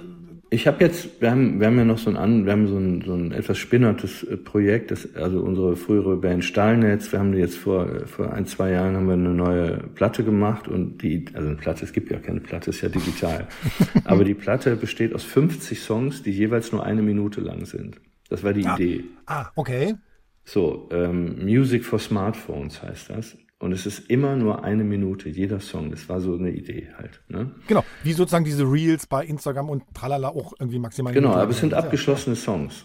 Also äh, im Grunde genommen natürlich eine äh, klare Kritik an der Unaufmerksamkeit der digitalen äh, Zeitbevölkerung, ja. weil die nicht in der Lage ist, sich länger zu konzentrieren als eine Minute. Also das war so die Idee. Aber äh, was ich eigentlich sagen wollte, wir haben ja. das zum Beispiel mit einer synthetischen Stimme gemacht. Die gesprochen hat. Und du kannst natürlich jede gesprochene Stimme zum Singen bringen, indem du die, die Silben einfach verlängerst. Alles digital möglich. Also die singt auch. Wie, wie, wie fände Udo das denn, wenn du sowas machen würdest? Naja, der, der ist ja ein, der kommt ja aus einer anderen Zeit, aber natürlich nehmen die ihre Platten auch äh, mit allen digitalen Mitteln auf. Und wenn der was t- reingesungen hat, dann ist genau das, wenn der irgendwo einen schiefen Ton hat, dann wird er korrigiert. Der hat doch permanent schiefen Töne. Nee, aber deswegen klingt's ja gut, weil das alles korrigiert wird. Ja, und wenn du dir mal äh, ähm, aktuelle Popmusik, die in den Charts läuft, anhört, anhörst, das ist ja, ich meine das jetzt nicht als Kritik. Also ich, ich meine es einfach als Feststellung. Das ist so digital bearbeitet, dass du im Grunde genommen, ein Fehler ist da nie. Warum sollte da ein Fehler sein? Und dann Auch ist man, man als... will ihn unbedingt haben. Und dann ist man als Fan im Zweifelsfall enttäuscht, wenn man auf so einem Konzert ist, wa? Nö, da wird ja auch Playback gespielt. Also insofern, äh, nee, weil die Leute ertragen das nicht. äh, äh, das ist auch ganz gut. Das, das haben wir übrigens in den siebziger Jahren als junge Leute, hat man auch da gestanden und gesagt, das klingt ja gar nicht wie auf Platte. So, wenn man im Konzert war. Weil man natürlich dann äh, geschnallt hat, ach so, die haben da auf der Platte, haben die da äh, dann mehrmals drüber gespielt. Oder irgendwas Hall drauf gemacht oder die, die oder Stimmen äh, gedoppelt und so, damit das ein bisschen fetter klang. Und da hat man sich aber dran gewöhnt, dann klang es eben nicht so. Gib uns doch mal also, einen Tipp, welche, welche Musiker, Bands legst du uns aktuell gerade mal ans Herz, außer, außer, außer Kraftwerk und, und, und welche sagst du, da macht einen großen Bogen drum? Außer Kraftwerk und Stahlnetz natürlich. Ja, bitte, ähm, Entschuldigung, ähm, ja. Ja, die muss man schon in einem Atemzug nennen, die beiden äh, Bands. Das muss ich schon sagen. An mangelndem also Selbstbewusstsein? Muss ich ehrlich sagen, da kann ich dir jetzt, kann ich dir jetzt gar nicht, okay. kann ich dir gar nicht so sagen. Ich, äh, ich habe im Moment, ich höre zum Beispiel im Moment eher Klaviermusik, also mhm. ähm, die wahrscheinlich auch digital aufgenommen wird, aber ähm, im, ich, ich finde so wie Popmusik im Moment produziert wird, ähm, das hört sich jetzt wahnsinnig altsäckig an, aber es ist schon sehr stark auf den Konsumenten zugeschnitten. Du siehst zum Beispiel, was sich massiv verändert hat, hm. ich weiß aber nicht, ob das was mit Digitalisierung zu tun hat, ähm, ein Song fängt heute ganz anders an als früher. Das heißt, man kommt viel, man zitiert den Refrain sehr früh, damit die Leute sozusagen das Sahnehäubchen direkt am Anfang schon mal kennen. Das ist so ähnlich, als würdest du im Restaurant ein Dreigangmenü äh, äh, essen wollen, kriegst aber von jedem Gang schon mal so einen kleinen Appetizer, direkt mhm. bevor du überhaupt irgendwas äh, zu dir nimmst. Einfach wegen Aufmerksamkeitsspanne vermutlich. Nee, damit du weißt, dass der Nachtisch ja. auch genau. gut wird. Ja. Also das ist irgendwie, ähm, hat sich so verändert. Und natürlich, es ist alles digital so stark bearbeitet, dass du keine Fehler mehr hast. Und mhm. die, die Musik klingt für mich aseptisch teilweise, die aktuelle Popmusik. Das muss aber nicht so bleiben, weil das Gute an der Popmusik, wenn man mal die letzten fünfzig Jahre äh, Revue passieren lässt oder noch länger, die lebt einfach davon, dass irgendwann jemand kommt und sagt, ich mache was total anderes. Also so, ich meine, es wird keine, kann ich mir nicht vorstellen, nochmal so eine ganz große Revolution geben wie äh, durch die Einführung von Hip-Hop-Musik oder die Elektronik oder äh, was ja auch so ein, so ein absolutes reinigendes Gewitter war, Punkmusik Ende der siebziger Jahre, wo man einfach gesagt hat, ich kann diesen ganzen Dreck äh, und diese ganzen Musikstudenten, die super gut ihre Instrumente beherrschen, nicht mehr hören. Ich spiele jetzt nur noch Songs mit drei, drei Akkorden, die ich mir an einem Nachmittag alle drauf geschafft habe. Und das, ich, ich weiß nicht, ob, ob nun mal sowas passiert, wahrscheinlich nicht. Also, also in, in, in, in, der Gro- in der Fläche wahrscheinlich. Ich meine, das gibt es ja alles. Ne? Das ist ja sehr ausdifferenziert alles. Das gibt es ja. Es gibt ja diese, diese Punk-Sachen, gibt es ja noch. Da habe ich neulich was gehört, wo, wo, wo mir auch was die Ohren abgefallen sind. Also das ist... Äh, also genau, das ist, aber das ist ein guter Punkt, den du, genau. den du ansprichst, der auch was mit dem Digitalen zu tun hat. Die, weil die Parallelität sozusagen, dass alles verfügbar ist in Masse, das hat sich eben auch durchs Digitale verändert. Weil die, die Musik, die auf dem Markt war, war natürlich früher viel weniger als heute. Weil du musstest ja, um eine Platte zu machen, eine Plattenfirma finden, die gesagt hat, okay, also ich weiß zum Beispiel, unsere Platte, die wir Anfang der achtziger aufgenommen haben, die kostete in der Produktion fast hunderttausend Mark. Um Gottes Willen, ja. Für mich komplett irrelevanter Betrag, den hätte ich nicht aufbringen können. Also muss, brauchten wir eine Plattenfirma, die gesagt hat, wir investieren in euch hunderttausend Mark. Und das Und deswegen gab es gar nicht so viele Platten. Weißt du, das, das war sozusagen das Nadelöhr, durch das alle durch mussten. Wenn dann zum Beispiel so eine neue Musikströmung aufkommt, wie Punk, dann verdrängt die andere Musik. Und heute verdrängt aber neue Musik die alte nicht. Das heißt, alles ist wie, der Fluss wird immer breiter. Ja, der, so, ne, da läuft, du hast recht, da gibt's dann Punk, da gibt's irgendwie noch richtig Studentenrock und ich weiß nicht. Es läuft aber alles parallel. Ja, ja. Und dadurch setzt sich das nicht mehr durch. Siehst du irgendwie, wo es hingeht mit dem Digitalen und der Musik? Naja, ich sehe das, ich, ich, ich denke, das ist etwas, was in, in, auch in anderen Kulturbereichen äh, erkennbar ist. Es wird darum gehen, wie erreiche ich überhaupt nur die Aufmerksamkeit des Publikums. Und da muss man natürlich ehrlich sagen, ohne jetzt allzu pessimistisch zu sein, unsere Aufmerksamkeitsspanne geht ja immer weiter runter. Wir glotzen den ganzen Tag in unser Handy rein. Wir sind es gewohnt, dass Dinge, wenn die sich nicht innerhalb von drei, vier Sekunden für uns erschließen, irgendein Reel oder irgendwas, dann wird weitergeklickt. Und wenn man, wenn man das mal so sieht, oder wer schafft es noch, sich hinzusetzen und ein Buch zu lesen? Ja, ich, wenn es so ist, ist es so. Wenn die Leute sagen, ich will keine Bücher mehr lesen, lesen sie eben keine mehr. Ich, ich wäre da gar nicht so ganz so pessimistisch wie, wie du, weil ich glaube nämlich, die Leute begreifen immer mehr, oder viele Menschen, also wenn er vielleicht unseren Podcast häufig hört, äh, verstehen immer mehr, dass sozusagen das gar nicht so sehr an uns liegt, sondern dass das eine ganz bewusste äh, unternehmerische Entscheidung ist, sowas anzubieten, ne? Also um immer mehr Werbung auszuführen. Also da sind ja Algorithmen dahinter und hinter den Algorithmen steht eine Absicht, irgendwie möglichst viel Geld zu verdienen und so, um entsprechend sozusagen die Leute bei der Stange zu halten und permanent irgendwie eine Abwechslung zu, zu bieten. Und ich glaube, wenn, wenn, wenn das, und das ist sehr politisch an der Stelle, und wenn das sozusagen ähm, ähm, viel mehr Leuten klar wird, ich glaube, dann kriegt man da auch äh, mehr Leute wieder was Längeres zu hören. Und das sieht man beim Podcast ja, ne? Diese ganzen langen Laberstrecken oder was wir auch machen, das hören ja Leute. Vielleicht muss man sich dann eher fragen, vielleicht muss man sich eher fragen, Jochen, wie viel oder wie groß, also wie groß muss mein Publikum sein oder darf oder soll oder genau. Kann mein Publikum sein? Ja. Das ist ja der Punkt. Ich meine, du hast recht, natürlich, ich freue mich übrigens auch darüber, dass Podcast finde ich ein tolles Medium. Das ist ja in der Tat neu. Hat man ja, haben wir ja als Radiomacher auch für unmöglich gehalten, dass Menschen sich Gespräche von anderen Leuten anhören, aber du musst trotzdem die Zahlen in Relationen setzen. Ich habe nicht das Gefühl, dass das, das Podcast zu einer massenhaften Bewegung wird. Nee, sage ich ja nicht. Ich, ne? sage, ich meine, vielleicht ist das, vielleicht muss man sich einfach davon verabschieden, zu sagen, wir wollen die Masse erreichen. Gut, aber weil du hast ja gesagt, wie entwickelt sich die Musik? Und dann darauf ist dann die Antwort, die entwickelt sich für Leute, die bereit sind, irgendwelchen Sachen maximal fünfzehn Sekunden zu schenken. Und die Fragen, wenn man jetzt Musik machen würde, eigentlich ein interessanter Aspekt, Musik für Leute, die Podcast hören. Dann könnte man vielleicht ja wieder Songs mit lang, längeren Intros machen. Ähm, weißt du, mit, äh, und irgendwie bis, und der Song baut sich auf und der Refrain kommt nach einer Minute. Weil, weil du ja sagst, ach ja, nee, ich höre ja sonst immer so dreißig Minuten Podcast, das schaffe mhm. ich ja eine Minute.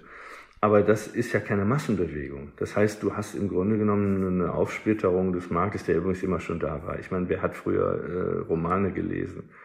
Das sind dieselben Leute, die heute Romane lesen, Menschen, die sich für Dinge interessieren und, und bereit sind, sich mit Gedanken auseinanderzusetzen. Und wenn du das nicht willst, hast du immer schon die Bild-Zeitung gelesen mhm. äh, und nicht, die, nicht eine Qualitätszeitung, weil dir das alles viel zu langweilig war. Und was es ja, glaube ich, so bisher auch nicht gab, das, weil du gerade sagtest, hast du gelesen und hast nicht gelesen, bei sämtlichen digitalen Äh, Formaten ist es ja möglich zu messen, wie kommt das an, ne? Also wie, wie weit liest jemand tatsächlich in so einem Roman, wie weit hört er das? Und das spiegelt sich natürlich immer wieder zurück, auch auf die, auf die, auf die Produkte. Genau. Äh, Jochen, ich danke dir. Gerne geschehen, ja. Den Song von Leben Digital gibt's bei Digital Leben ganz am Ende. Wer eine gute Podcast-App von euch hat, der kann mit Hilfe der Shownotes auch dorthin oder auch an anderen Stellen springen. Ich finde das mitunter ziemlich praktisch. Schreibt gerne mal, ob ihr die Shownotes nutzt oder nicht, und schreibt auch sonst gern, welche Themen euch interessieren. digitalleben at m d r punkt d e und ansonsten stehen noch weitere Kontaktmöglichkeiten in den Shownotes. So, ihr habt gemerkt, Jochen mag elektronische Musik.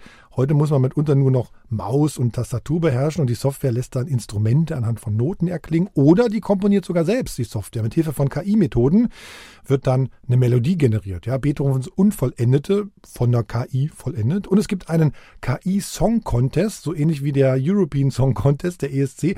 Zum diesjährigen Gewinnersong sagte jemand, Zitat, die Effekte der elektrischen Oboenlinie sind eine Kombination, die ich so noch nicht gesehen habe, gehört habe, meint er wahrscheinlich. Hört mal, also der Gewinnersong von diesem, ähm, von diesem K I-Song-Contest heißt Enter Demons and Gods.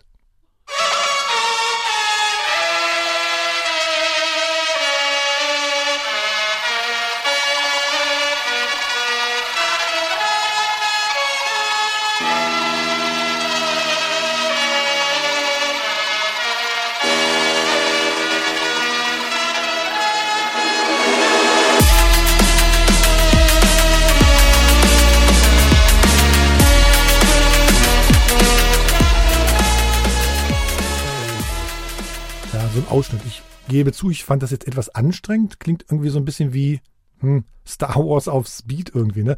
Spannend jedenfalls ist auch das, was äh, Valerio Velardo mit Musik macht. Sein Berliner Startup Melodrive hat eine Software gebaut, die mit K I-Methoden quasi live komponieren kann. Das ist für Computerspieler spannend. Jeder bekommt dann seinen eigenen Soundtrack zum eigenen Spielerlebnis und die Musik wird sozusagen zu... Also die Musik ist sozusagen nicht linear, sondern dynamisch. Ne? Das ändert sich sozusagen permanent. Denkbar zum Beispiel, dass sich sozusagen die Musik ändert, je nachdem, wie der Hörer gerade drauf ist, welche Emotionen er hat, nach seinem Geschmack oder was er gerade macht, hat mir Valerio Velardo von Melodrive gesagt. What we have in mind is a kind of like a shift in the way composers create music like for interactive content. Was uns vorschwebt, ist eine Verschiebung, wie Komponisten interaktive Musik erschaffen. Weg von einem Menschen, der alle Noten zu jeder Situation im Spiel schreibt, hin zu einer Art Regisseur, der der K I wie einem Schauspieler sagt, was sie zu tun hat. Es gibt ein Drehbuch mit den Grundideen, die K I liest das Drehbuch, kennt alle Parameter im Computerspiel und setzt das Drehbuch spontan so um, dass es mit dem Erlebnis des Computerspielers übereinstimmt. Das ist wie live komponieren, live improvisieren. Stell dir ein Computerspiel vor, bei dem der Komponist im Spiel sitzt und sieht, was auf dem Bildschirm geschieht und dann ganz schnell Musik schreibt und sie einer Band oder einem Orchester gibt. Alles in Echtzeit. Also da ist schon eine ganze Menge möglich. Links zu all dem in den Shownotes, auch zu einem Video eines Professors der Uni Magdeburg, der hat nämlich auf der Convention K I und wir zwanzig einundzwanzig gezeigt, dass es Musik, K I-Software quasi für jeden im Netz gibt. Apropos gezeigt, ja, auch plumpe Überleitung, aber ich zeige meinem nächsten Gast auch gleich was, nämlich ein paar Bilder, die eine K I nach meinen Vorgaben, nach meinen Wörtern, die ich da hingeschrieben habe, gemalt, ja, produziert, erfunden, gestaltet, was eigentlich hat. Hallo Thilo Baumgärtel von der Burg Giebichenstein Kunsthochschule Halle. Hallo, grüß dich Marcel. Wir haben uns gerade auf dem Du geeinigt, weil du bist ja Professor und da muss man ja immer ein bisschen fragen, darf man äh, du sagen, darf man äh, sie sagen, muss man sie machen. Du bist Professor für Malerei, in Leipzig geboren, hast dort auch Malerei studiert und ihr duzt euch an der Burg, hast du mir gesagt, duzt sich jeder praktisch. Viele, ja. Viele. Ich muss mal zugeben, ich habe wirklich so... Null Ahnung von, von, von Malerei. Ich habe äh, dich mal gegoogelt und bei Wikipedia nachgeschaut. Bei Wikipedia steht, du bist Vertreter der Neuen Leipziger Schule. Davon habe ich zumindest schon mal gehört. Äh, und den Namen Neo Rauch im Kopf. Ähm, du hast Ausstellungen und Sammlungen in den Niederlanden, in der Schweiz, in den U S A, Südkorea, Österreich. Meine einzige Sammlung ist diese Linksammlung. Also danke jedenfalls, dass heute du als echter Künstler hier dabei bist. Ähm, das ist nämlich, glaube ich, auch für, für, vielleicht für dich ein ganz spannendes Thema, glaube ich. Du musst, glaube ich, uns aber einmal erzählen, du bist Maler und sozusagen unterrichtest Malerei an der Burg. Wie würdest du deine Malerei beschreiben? Vielleicht ähm, ist meine Malerei so eine Art zweidimensionales Diorama erstmal. Es gibt sozusagen ein Oben und Unten. Es gibt die physikalischen Regeln der Schwerkraft. Es gibt aber auch die Fantasie. Es gibt Mikrohandlungen, Kausalitätsketten und im Weiteren versuche ich sozusagen eine Stimmung zu erzeugen, die so wirkt, als wäre ein einzelnes Bild, ein Screenshot aus einem Film oder aus einem Spielfilm, der nicht produziert wurde, ziehe ich äh, Screenshots. Krass. Ich jetzt, jetzt verstehe ich überhaupt, was Malerei macht. Da hat sozusagen meine Kunstlehrerin offenbar total versagt. Das ist ja spannend, finde ich. Also das, ich habe Malerei immer nie so, also in der Art betrachtet. Ja, das ist so immer, okay. Ja. Vielfältig. Es, es ja. gibt, es gibt un- unendlich viele Möglichkeiten und in diesem Feld der unendlichen Möglichkeiten muss man sich eben orientieren. Mhm. Das besteht ja erstmal als Student hohe Verzettelungsgefahr, weil alles ist interessant und ähm, alles ist irgendwie äh, scheinbar auch machbar für einen selbst. Ja. Ja. Die eigenen Fertigkeiten mit den Interessen und der eigenen Subjektivität so in Einklang zu bringen, dass auch das, was man macht, nicht etwas ist, wo man so tut, als ob, sondern genau das, was man machen möchte und am besten kann. Und Malerei heißt bei euch auch Pinsel und Öl oder ist es auch Papier und Bleistift? Der Malereibegriff ist sozusagen mittlerweile nicht mehr auf die äh, Werkzeuge, also die Klischeebilder, äh, Pinsel, Farbe, Palette, Staffelei begrenzt. Malerisch ist alles, was sozusagen ein bildgebendes Verfahren im zweidimensionalen Raum ist. Ich kann auch digital malen, ich kann auch mit Pastellstiften malen und ich kann auch sozusagen lautmalerisch sein. Ja, also es ist, ich kann auch eine malerische Fotografie machen, aber krass. Natürlich geht es grundsätzlich und im Grundinteresse der Studierenden darum, dass man irgendwann eine persönliche Form findet, wie man eine grundierte Leinwand füllt. Also ich bin ja, wie gesagt, ich bin, ich bin ja super dankbar, dass du gesagt hast, jawohl, ich quatsch mit dir, äh, weil sozusagen, wenn so digital Leben über einem Podcast drüber steht, denkt man normalerweise, glaube ich, nicht so an, an Malerei. Deswegen finde ich das irgendwie hochspannend. Thilo, sag mal, wie viel Handwerk ist das denn? Also, weil du hast jetzt zwar schon erzählt, okay, wir können mit allen möglichen, mit, mit Handwerkszeug machen, aber eben auch am, am, am Computer. Also ist es, wie viel Handwerk und wie viel, naja, Kunst können ist es sozusagen? Ja, also das Handwerk spielt schon grundsätzlich eine Rolle. Das ist genauso wie in der Sprache, wie, also je größer der Wortschatz ist, desto genauer können wir uns mitteilen. Ja? Also so eine gewisse Eloquenz macht dann auch in der Vermittlung Spaß. Aber es gibt natürlich auch eine ganz sparsame Variante, ja? Wo ich gar nicht so viel ähm, können muss, aber eine, eine einfache Form gefunden habe, mich mitzuteilen. Ah. Ähm, aber aber Hast du ein Beispiel? Ja, also... Also was man mal googeln könnte, Künstler sowieso oder, oder Künstler Werk sowieso. Mag ich jetzt nicht nennen, weil okay. ist, aber, weil es ja auch so, du hast am Anfang so komisch eigentlich. Aber, aber ich, ich meine, das ist möglich. Es gibt die naive Kunst, es gibt die ähm, Volkskunst, was das Volkskunst schaffen. Also es gibt einfache äh, Mittel, sich auf künstlerischer Ebene mitzuteilen. Aber das sei nur am Rand bemerkt. Also ich, ich meine, wir versuchen natürlich so gut wie möglich einen Angleich des, des, des intellektuellen Vermögens oder der Imaginationskraft an das handwerkliche Können zu schalten. Es ist ja schade, wenn jemand klare Bilder vor seinem inneren Auge hat und die nicht aus handwerklichen Gründen äh, nicht vermitteln kann. Also an dem Punkt muss man sagen, wäre das Handwerk wichtig, ja. So, dann, dann kläre mich nochmal als letztes auf, dann, dann machen wir da mal einen Haken hinter. Woran erkenne ich denn als Laie sozusagen, ob so ein Bild wirklich Kunst ist?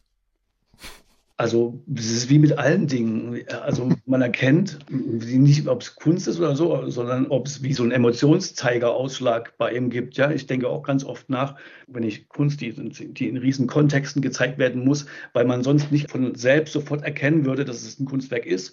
Das, mhm. da, dann überlege ich oft, ob ich es, wenn ich es auf der Straße irgendwo an der Ecke stehen sehen würde, ob ich es mitnehmen würde.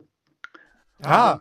Oder ob ich mir wünsche, das dass es schon bei mir zu Hause ist, ja, weil es so dringend mir was positiv, eine Energie äh, mitteilen will, die ich, die ich toll finde. Und, aber da würde ich über den Kunstbegriff hinausgehen, also das beziehungsweise drunter gehen, weil es, ist, es sind einfach, Bilder können auch Gebrauchsgegenstände sein. Äh, dadurch, dass wir sie jeden Tag ja. sehen, dadurch, dass wir jeden ja. Tag daran vorbeilaufen und irgendeinen ja. kleinen Energieschub damit kriegen.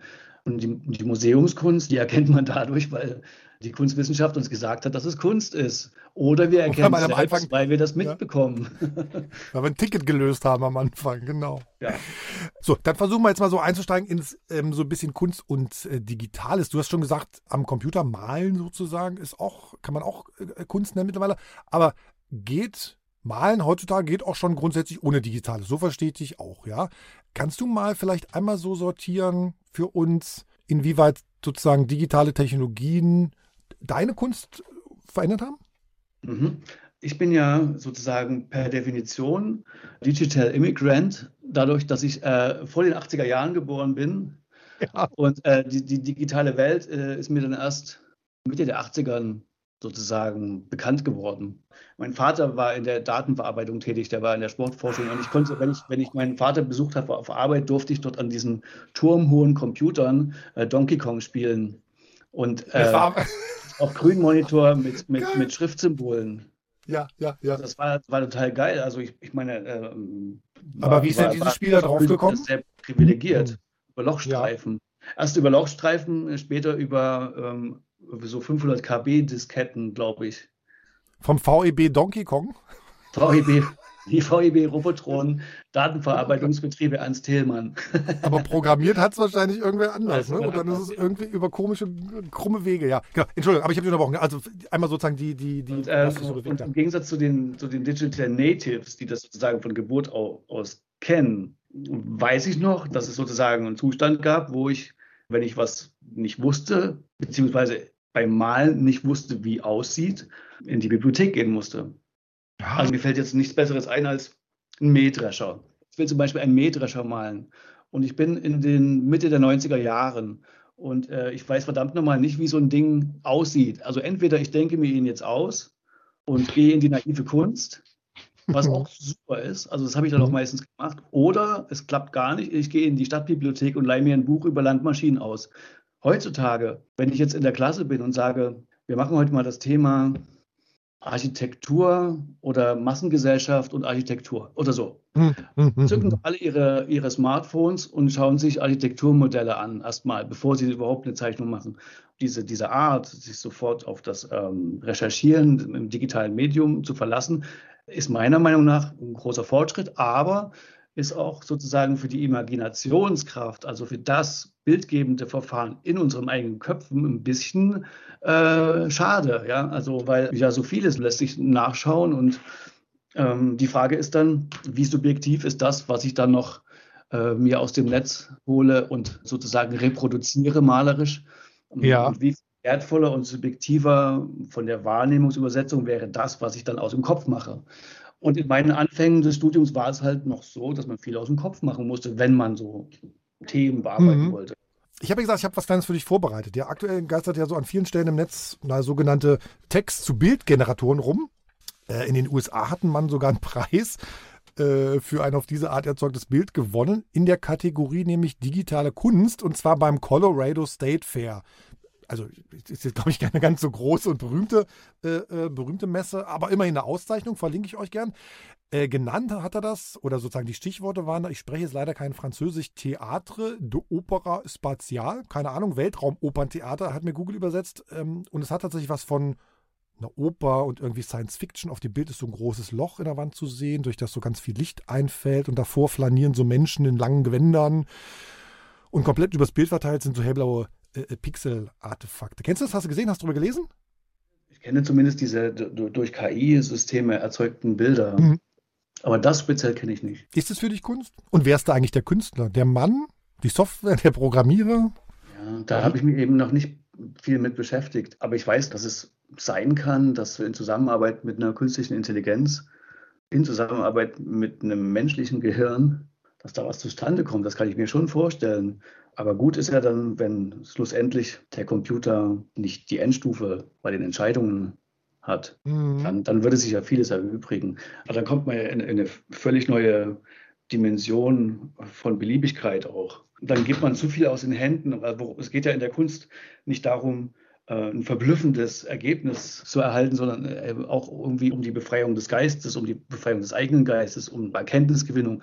Wenn ich das jetzt alles übergebe, kann es auch sein, dass, es, dass sich da eine Bequemlichkeit einschleicht oder eine, dass man eine Verantwortung abgibt, die eigentlich so wichtig wäre für die subjektive Wahrnehmung der Welt. Ja? Ich weiß, was du meinst. Kann ich einmal kurz einen Gedanken so, so, so kontra geben? Bei Kunst geht es ja auch oft um eine Idee zu haben, ne? Und wenn ich eine Idee habe, aber sozusagen mir das Handwerk fehlt, was wir gerade so hatten, ne, dann kann das ja, kann das ja funktionieren. Ich habe Idee X Y und, und, und stelle fest, Mensch, das müsste eigentlich in Öl gemalt werden oder das müsste in Grafikstil X Y äh, trans, transferiert werden, mein, meine Idee, mein Gedanke. Und ich kann das sozusagen handwerklich nicht, ne? Aber die K I könnte das. Denkt mal drüber nach, derweil rufe ich mal hier meinen Teilen-Button auf, weil wir sind per ähm, Videokonferenz verabredet und dann zeige ich dir mal, was eine Maschine gemacht hat. So, warte, machen wir einmal mal. Genau. Siehst du, ne? Ja, jetzt sehe ich es. So, jetzt überleg mal, was ich da sozusagen als Stichwort eingegeben habe. Hui. Ähm, Ach, ich habe es ein bisschen blöd vorbereitet. Du siehst es im Zweifelsfall. Moderator ja. Im Museum, ja, Kunst. Oben drüber steht. Ach so, ah ja, da oben steht äh, Professor für Contemporary Painting talks about digital art in a podcast.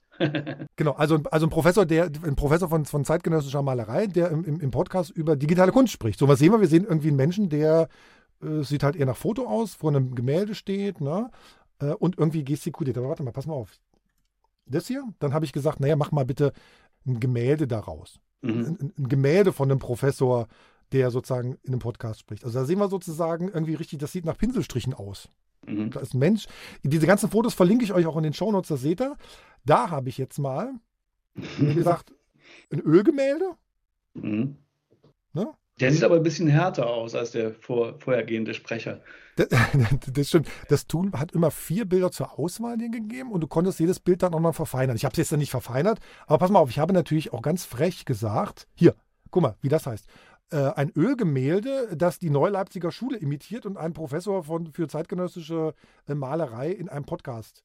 Das sieht aus wie eine Figur aus den zwanziger Jahren, oder? Mit der großen Brille. Ja, aber ist das, ist das, ich habe, wie gesagt, ich habe null Ahnung, ist das Neue Leipziger Schule? Nee. Nein, also ist es äh, objektiv und inhaltlich nicht. Es okay. ist einfach... Da wäre die kariert sitzen geblieben sozusagen. Die hätte keinen Abschluss bei dir gekriegt. Also, das heißt halt einfach so, ja. Klar, ich, ich weiß, dass, dass, das, dass das alles möglich ist und, und dass es auch verrückt ist irgendwie. Die K I malt es ja nicht, sondern das ist so ein gefakter Pinselstrich. Mich interessiert ja dann auch so die Gegenwart, die Anwesenheit von dem Bild an der Wand, ja, ohne Bildschirm. Mhm. Das hat, mhm. das, hat ja, das hat ja was Auratisches auch, ja, wenn so ein Bild irgendwo hängt, was eine Ausstrahlungskraft hat. Und da will ich ja auch, da will ich ja auch, obwohl man nicht anfassen darf, ich will mit meinen Augen anfassen. Ich will das dann so vor mir haben, ja, in Kontakt sein und kann auch ruhig noch nach, nach Terpentin oder nach Leinöl riechen. Bei, bei dem Bild habe ich jetzt ihm gesagt, er soll sozusagen da, dich äh, imitieren. Ja, okay. Das ist eine neue Sachlichkeit fast. Aber ich fühle mich nicht interpretiert, nee. Was ich damit zeigen will, ist gar nicht so sehr, ob das jetzt Kunst ist oder so. Ich, nochmal der Gedanke tatsächlich, ich, der wirklich eine Null am Pinsel ist und an anderen äh, Malgeräten, mhm. sag mir aber, ach, eigentlich hätte ich ganz gern mal vielleicht für, fürs Wohnzimmer, für die Küche meinetwegen irgendwie ein Bild und da könnte ich mir dieses und jenes vorstellen. Und habe eine Idee.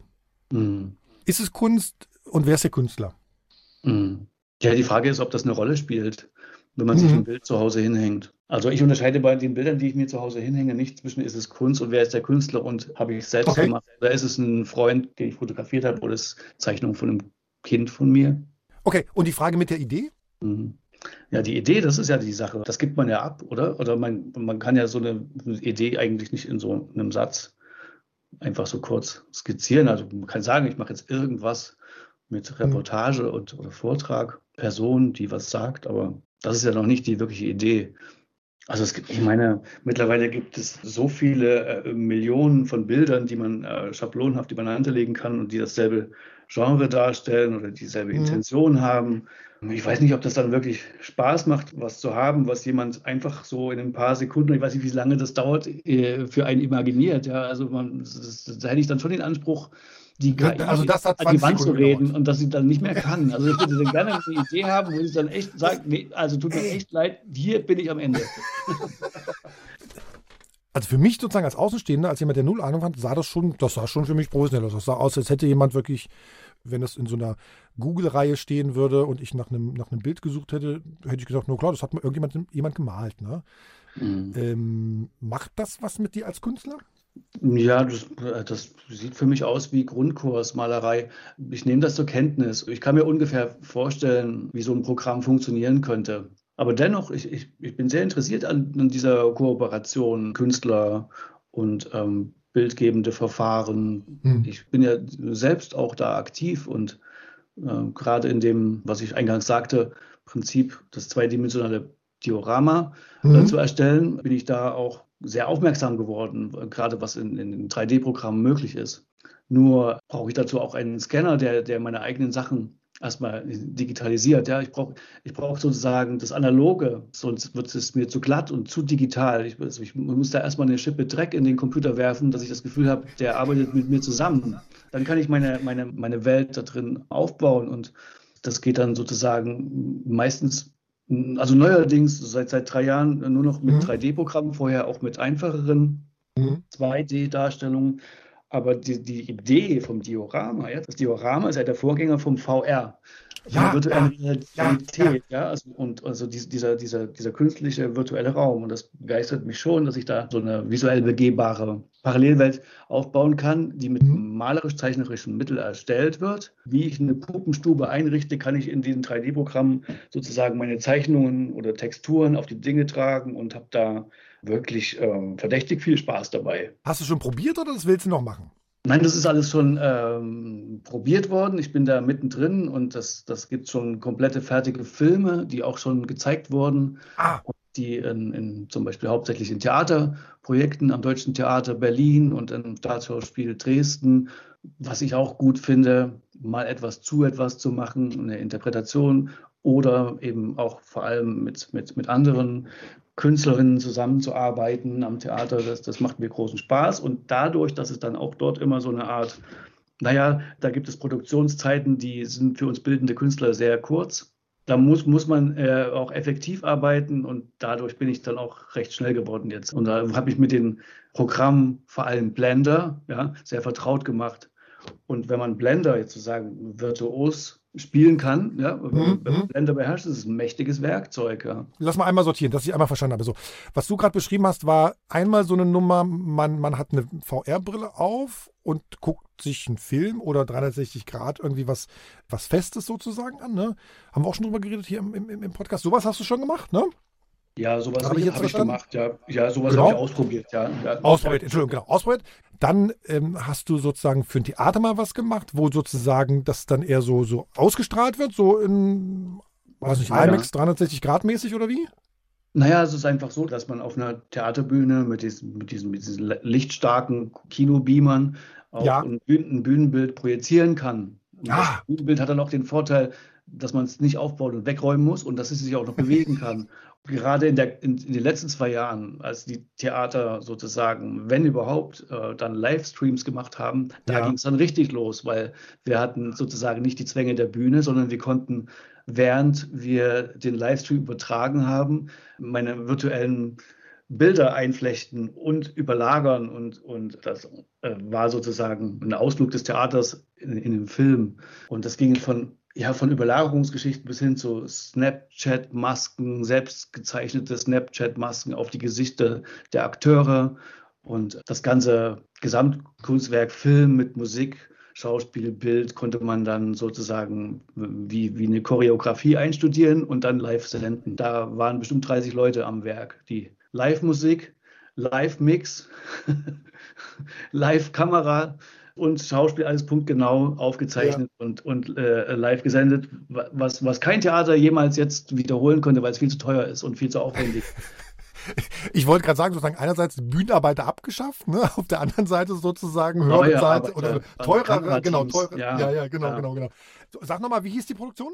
Die größte Produktion während der Corona-Zeit war äh, im Albertinum in Dresden, das Buch der Unruhe von Fernando Pessoa und das ging acht Stunden, von abends um zehn bis früh um sechs. Da saßen die Leute acht Stunden vor ihren Laptops? Manche. Ursprünglich war geplant, dass wir im Albertinum Betten aufstellen, dass dieses Publikum sich hinlegen kann, auch mal einschlafen kann.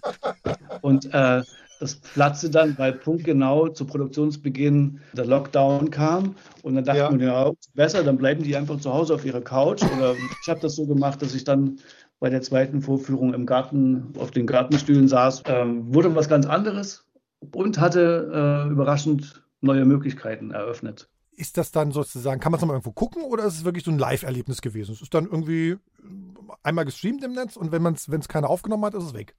Ja, schade. Es ist natürlich so, dass das Theater muss auch was, von was leben. Und es gab sozusagen Eintrittstickets digital auch. Aber ähm, das gibt es, soweit ich weiß, nicht zur freien Verfügung. Aber ich glaube, sie überlegen, okay. ob sie es nochmal zeigen. Die Aufzeichnungen mhm. sind ja brillant. Und es ist auch so, dass man, genau wie das Buch der Unruhe von Pessoa, ist ja nicht ein Buch, was man von Anfang bis Ende mit einem roten Faden lesen muss, kann man überall aufschlagen. Das ist ja, das ist ja auf aphorismenhaft. Genauso war das Stück auch. Ich kann auch nach vier Stunden reinkommen und erlebe die gleiche Sogwirkung wie am Anfang. Einmal nochmal sozusagen die, die, die Metaebene sozusagen aufgemacht. Ja, haben denn digitale Technologien in den letzten Jahren, hat, haben die die Kunst auch verändert? Ja, auf jeden Fall. Also schon allein dadurch, dass meine äh, Klasse, meine Malerin in Halle, ja, die, die können, während sie im Atelier sind, ihr digitales Endgerät, whatever, benutzen, mhm. um Recherchen durchzuführen. Sie können Bilder fotografieren und, und können nur zum Ausprobieren ein Foto negativ draus machen oder schwarz-weiß. Oder sie, sie können es verzerren, sie können testweise Bilder einsetzen im Monitor, sie können drei D-Räume aufbauen mit eigenen gemalten mhm. Strukturen, können die unterschiedlich beleuchten, einfärben. Mhm. Eben auch da besteht Verzettelungsgefahr, aber äh, es wird verwendet, es werden Testprojektionen gemacht auf Leinwände, um zu sehen, ob ein kleiner Entwurf sich groß zoomen lässt. Darf ich kurz unterbrechen? Das ist, also jetzt wieder als Ausschnitt, würde ich eher so interpretieren als den Herstellungsprozess, der sich verändert hat, ne? Also eher sozusagen gefragt, hat sich die, hat sich sozusagen das Ergebnis von Kunst verändert dadurch? Da habe ich, da habe ich sozusagen vielleicht nicht den nötigen Gesamtüberblick, mhm. sondern nur den Überblick über meine direkte Umgebung. Immerhin mehr als ich. Da muss ich sagen, ja, also sicherlich hat sich es verändert. Also es gibt sozusagen gerade in, in der Abstraktion teilweise erkennbare digitale Hilfestellungen. Aber was sich jetzt schon allein durch die Wahrnehmung der Umwelt verändert hat, durch, durch die Wahrnehmung der Realität, also die Wahrnehmung der Welt, durch dieses ständige Informiertsein und durch die Newsticker, durch, durch die Bildbeballerung mhm. vierundzwanzig mal sieben hat sich ja in den Köpfen bestimmt was verändert. Kann ich aber nicht ähm, durch durch das Anschauen von ein paar Ausstellungen ähm, analysieren. Aber ich bin mhm. mir sicher, dass es so ist. Mhm. Also das, die, die, die, die Bilder haben ihre Unschuld verloren irgendwie auch. Ja? Man kann jederzeit alles gucken. Wahrscheinlich hat es auch einen gewissen Saturierungseffekt gegeben im Visuellen. Ja? Also ich, wenn, wenn ich mir jetzt Filmeffekte aus den siebziger Jahren anschaue oder aus den achtziger Jahren, bin ich gerührt. ja. was, was mich damals aus den Latschen gehauen hat. Und jetzt sind, sind ja unsere Augen den stärksten Tobak gewöhnt. Ja. Es bleibt auch in, in der bildenden Kunst nicht spurlos, dass man sozusagen, wenn man mit den herkömmlichen Mitteln arbeitet, mhm. Gefahr laufen könnte, harmlos zu werden. Mhm. Aber man hat die Möglichkeit, also sozusagen, wir sind ja Medienrezipienten der, der höchsten Ordnung mittlerweile. Unsere Reizschwelle ist relativ hoch. Kann, kann man versuchen, ähm, da eine Relation zu schaffen im künstlerischen Bereich. Ja? Entweder durch Unterbieten oder durch Überbieten. Genau, der Gedanke kam mir auch gerade. Ist es sozusagen, ist die Kunst manchmal, muss die Kunst manchmal sozusagen auch die Bremse reinsetzen und sagen, ganz bewusst von diesem ganzen schnellen, bunten irgendwie weg? Oder muss Kunst sozusagen korrektiv da manchmal an solchen Stellen auch sein? Kann, ja, das kann, das kann sein. Also, also dass die Kunst die Aufgabe übernehmen könnte, so eine Art Reparaturwerkstatt zu werden für die Wahrnehmung. Mhm. Reparaturwerkstatt für Symbole auch. Das ist so breit gefächert, die Möglichkeit. Also man, man, man kann sozusagen als intelligenter Medienrezipient der Jetztzeit in der bildenden Kunst sowohl äh, die Realität aufs Korn nehmen, äh, ironisieren, kritisieren, anbeten, je nachdem, zu was man sich in der Lage oder verpflichtet fühlt. Und dann schauen wir mal so ganz klassisch auf, auf, auf Internet als Netzwerk, Werkzeug sozusagen. Ist es für Künstler heutzutage einfacher, Geld zu verdienen und Kontakt zu Sammlern zu finden oder zu Galerien? Ja, das kann ich mir vorstellen, dass es so ist. Parallel ist es aber auch so, dass der Ansturm der Künstlerinnen auf, auf das Netzwerk in der Masse zugenommen hat, dass sich das vielleicht sogar erübrigt. Also letzten Endes ist es so, dass, dass das Angebot wahrscheinlich größer ist als die Nachfrage. Vielleicht gibt es ja auch genügend Galerien für alle Künstler, aber mhm. ähm, die Kommerzialisierung von Kunst ist wahrscheinlich vorangetrieben worden, aber, aber jetzt für den Absolventen von einer Kunstschule nicht sofort so anwendbar, weil alle haben die Möglichkeit. Wenn alle die Möglichkeit haben, Portfolios jederzeit tausendfach zu versenden, Und das ist ja gut, dass ich nicht nur ein Portfolio im Briefumschlag habe und dann muss ich es nochmal machen, sondern ich kann, ich kann das ja digital unendlich reproduzieren und wegschicken. Aber, aber ob, ob es das Einfache gemacht hat für, für, für junge Absolventen von Kunsthochschulen, das weiß ich nicht. Ich kann mir vorstellen, dass es von der Handlung her einfacher ist, aber von der Ankopplung her sozusagen nicht unbedingt. Weil es sozusagen eine weltweite Konkurrenz sozusagen dann gibt, ne? Ja, mhm. das, das ist höchstwahrscheinlich da. Ich glaube, im Moment gibt es in Deutschland vierundzwanzigtausend Kunststudenten. Das muss ja alles irgendwie äh, ins Leben integriert werden. Also es ist gut, dass es viele gibt. Wünschenswert wäre ja, dass, dass alle mit ihren Fähigkeiten dann auch eine Anwendung finden. Und davon leben können auch natürlich. Eine Anwendung, also auch, davon leben ja, können. Ja, ja. Was ich allerdings auch gut finde, ist, man kann ja auch Kunst studieren und ist eigentlich Arzt, oder? Oder man macht was ganz anderes und man hat das als Kompension für sich selbst. Man ist vielleicht ähm, sensibler für andere Gebiete, wenn man die Sensibilität der Kunst schon in sich trägt. Das ist vielleicht auch wichtig. Aber so die, auf, dem, auf dem kommerziellen Kunstmarkt, da tummeln sich so unüberschaubar viele junge und, und etablierte, dass ich glaube, dass das digitale Netzwerk das Ganze noch chaotisiert. Ah, okay. Vielleicht. Ich sag mal, für Kunstinteressierte, ne? Die sich jetzt vielleicht kein, keine Reise nach Paris oder sonst wohin äh, äh, leisten können oder nach London. Für die ist es ja mittlerweile dank des Internets deutlich einfacher, virtuell sozusagen durch Museen zu gehen und sich Kunst anzugucken. Oder, oder, oder ich glaube, Versailles ist sogar dabei. Also Google hat so ein paar, so ein paar Angebote, verschiedene Museen machen das. Ich finde, das macht ja sozusagen Kunst oder zumindest die Kunstrezeption macht es deutlich demokratischer, ne? Auf jeden Fall, ja. Also das mache ich eben auch sehr gerne. Also dass, dass ich mir, obwohl ich weiß, dass die Präsenz eines Kunstwerks eine andere ist als auf dem Bildschirm, aber das mache ich total gerne, ähm, mir, mir äh, Galerien, Museen im Internet anschauen, Bildbeispiele holen, virtuelle Rundgänge machen, das ist großartig. Ohne sich vom Schreibtisch wegzubewegen, durch die ganze Welt wandern kann und einen Galerierundgang oder Museumsrundgang machen, das, das finde ich wunderbar. Ich glaube auch, dass es eigentlich besser ist als in den neunziger Jahren, wo das nicht ging, dass wir da jetzt weiter sind, auch in der Kunst. Also das ist eigentlich super. Thilo, dann zum Schluss mal die Frage von, an den, an den, an den Malereiprofessor sozusagen. Welches Werk, welche Galerie, welche Sammlung muss ich denn sozusagen mir im Internet mal angeklickt haben? Oder was würdest du uns empfehlen, mal im Internet an, anzuschauen? Ja, also es, es gibt sozusagen die Ich, ich, ich schaue mir immer die, die, die ganzen New York-Chelsea-Galerien an, die ab der zwanzigsten Straße so angesiedelt sind oder, oder jetzt aktuell. Ich habe mir gerade äh, gestern Abend angesehen, in C F A Berlin ist äh, Cecily Brown, was eine sehr gute Künstlerin ist, die ich mag. Und mir reicht es ja auch, wenn ich dann die einzelnen Bilder anklicken kann. Ich muss da nicht einen virtuellen Rundgang haben. Und wenn, wenn ich die sehe, dann bin ich für den Moment schon mal zufriedengestellt, würde aber dann trotzdem nochmal hinfahren und es mir live anschauen. Das ist dann nochmal ein Riesenunterschied. Finde ich das, wenn ich das, wenn ich danach google, was du gerade gesagt hast? Ja, ja, genau. C F A okay. Berlin. Ja, das ist eine sehr gute Malerin. Cecile Brown ist Britin, lebt in New York, macht großformatige Bilder. Sie sagt, sie unterscheidet nicht zwischen Figuration und Abstraktion. Das sieht man auch. Also man hat erst das Gefühl, es ist abstrakt, aber dann sieht man die Figuren und das habe ich mir gestern Abend angeschaut und dachte, ach, da fahre ich mal nach Berlin. Das schaue ich mir an. Ich, ich schicke euch den Link. Ihr könnt zu Hause auf der Couch sitzen bleiben oder wo auch immer ihr diesen Podcast hört. Vielen Dank jedenfalls an Thilo Baumgärtel. Er ist Professor für Malerei an der Burg Giebichenstein, Kunsthochschule Halle. Thilo, vielen Dank. Ja, danke für die Einladung.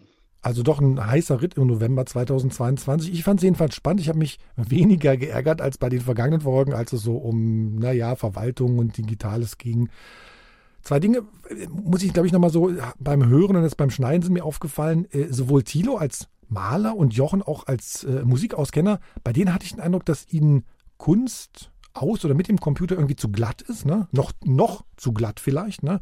Und was ich aber bei allen drei Gästen herausgehört habe, ähm, wir brauchen Künstler und wir müssen auch dafür sorgen, dass sie anständig bezahlt werden. Ja? Theater, äh, Maler, die müssen alle von was leben. Künstler, Musiker müssen von was leben, Schriftsteller müssen von was leben, denn Künstler sind ein unverzichtbarer Teil unserer Gesellschaft. Sie bereichern unser Leben mit ihrer Kunst, bringen uns zum Nachdenken, zum Lachen. Sie sind diejenigen, die uns die Augen öffnen für die Schönheit in der Welt und die Dinge, die wir sonst vielleicht nicht sehen würden. Hm, viele Grüße von der K I nochmal, von der stammen nämlich diese letzten drei Sätze. Wer weiß also, vielleicht werden Podcasts demnächst auch nur noch getextet und niemand geht mehr in ein Studio vor ein Mikrofon, weil sozusagen alles automatisch läuft. Schreibt gerne, wie es euch gefallen hat, digitalleben at m d r punkt d e und ihr wisst, wie immer, Sternchen oder Daumen hoch in euren Podcast-Apps, die helfen uns auch dann bekannter zu werden. Der Abo-Button natürlich auch. Nächste Folge Anfang Dezember. Bis denne und jetzt Leben digital bei Digital Leben mit einem Lindenberg-Track sozusagen. Viel Spaß.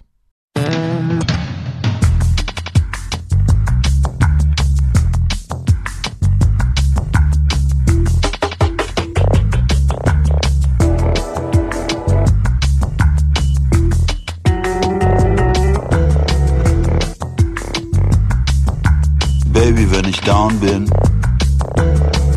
und ich fühle mich schwach, dann machst du mich mit deiner Power wieder stark und wach. Wieder stark, wieder wach.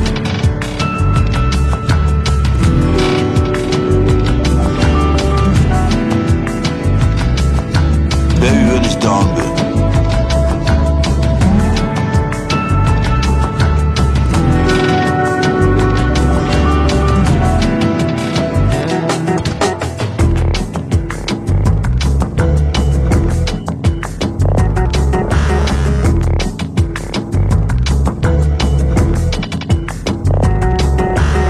Schleudern komme, bist du da und hältst mich fest. Du bist die eine, die mich niemals, die mich niemals hängen lässt.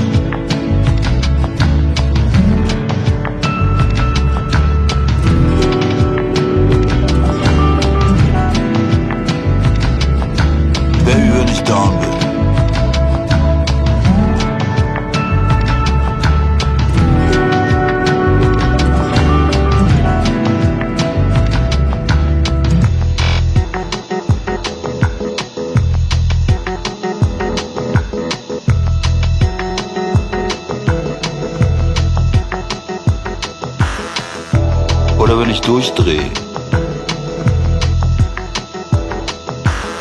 die letzten Scheine auf den Tresen hau, drei Tage nicht nach Hause komm und hab was mit einer anderen Frau, dann bist du wie eine Schwester, die auch solche Flips versteht, die dafür sorgt, dass es mit uns beiden trotzdem weitergeht.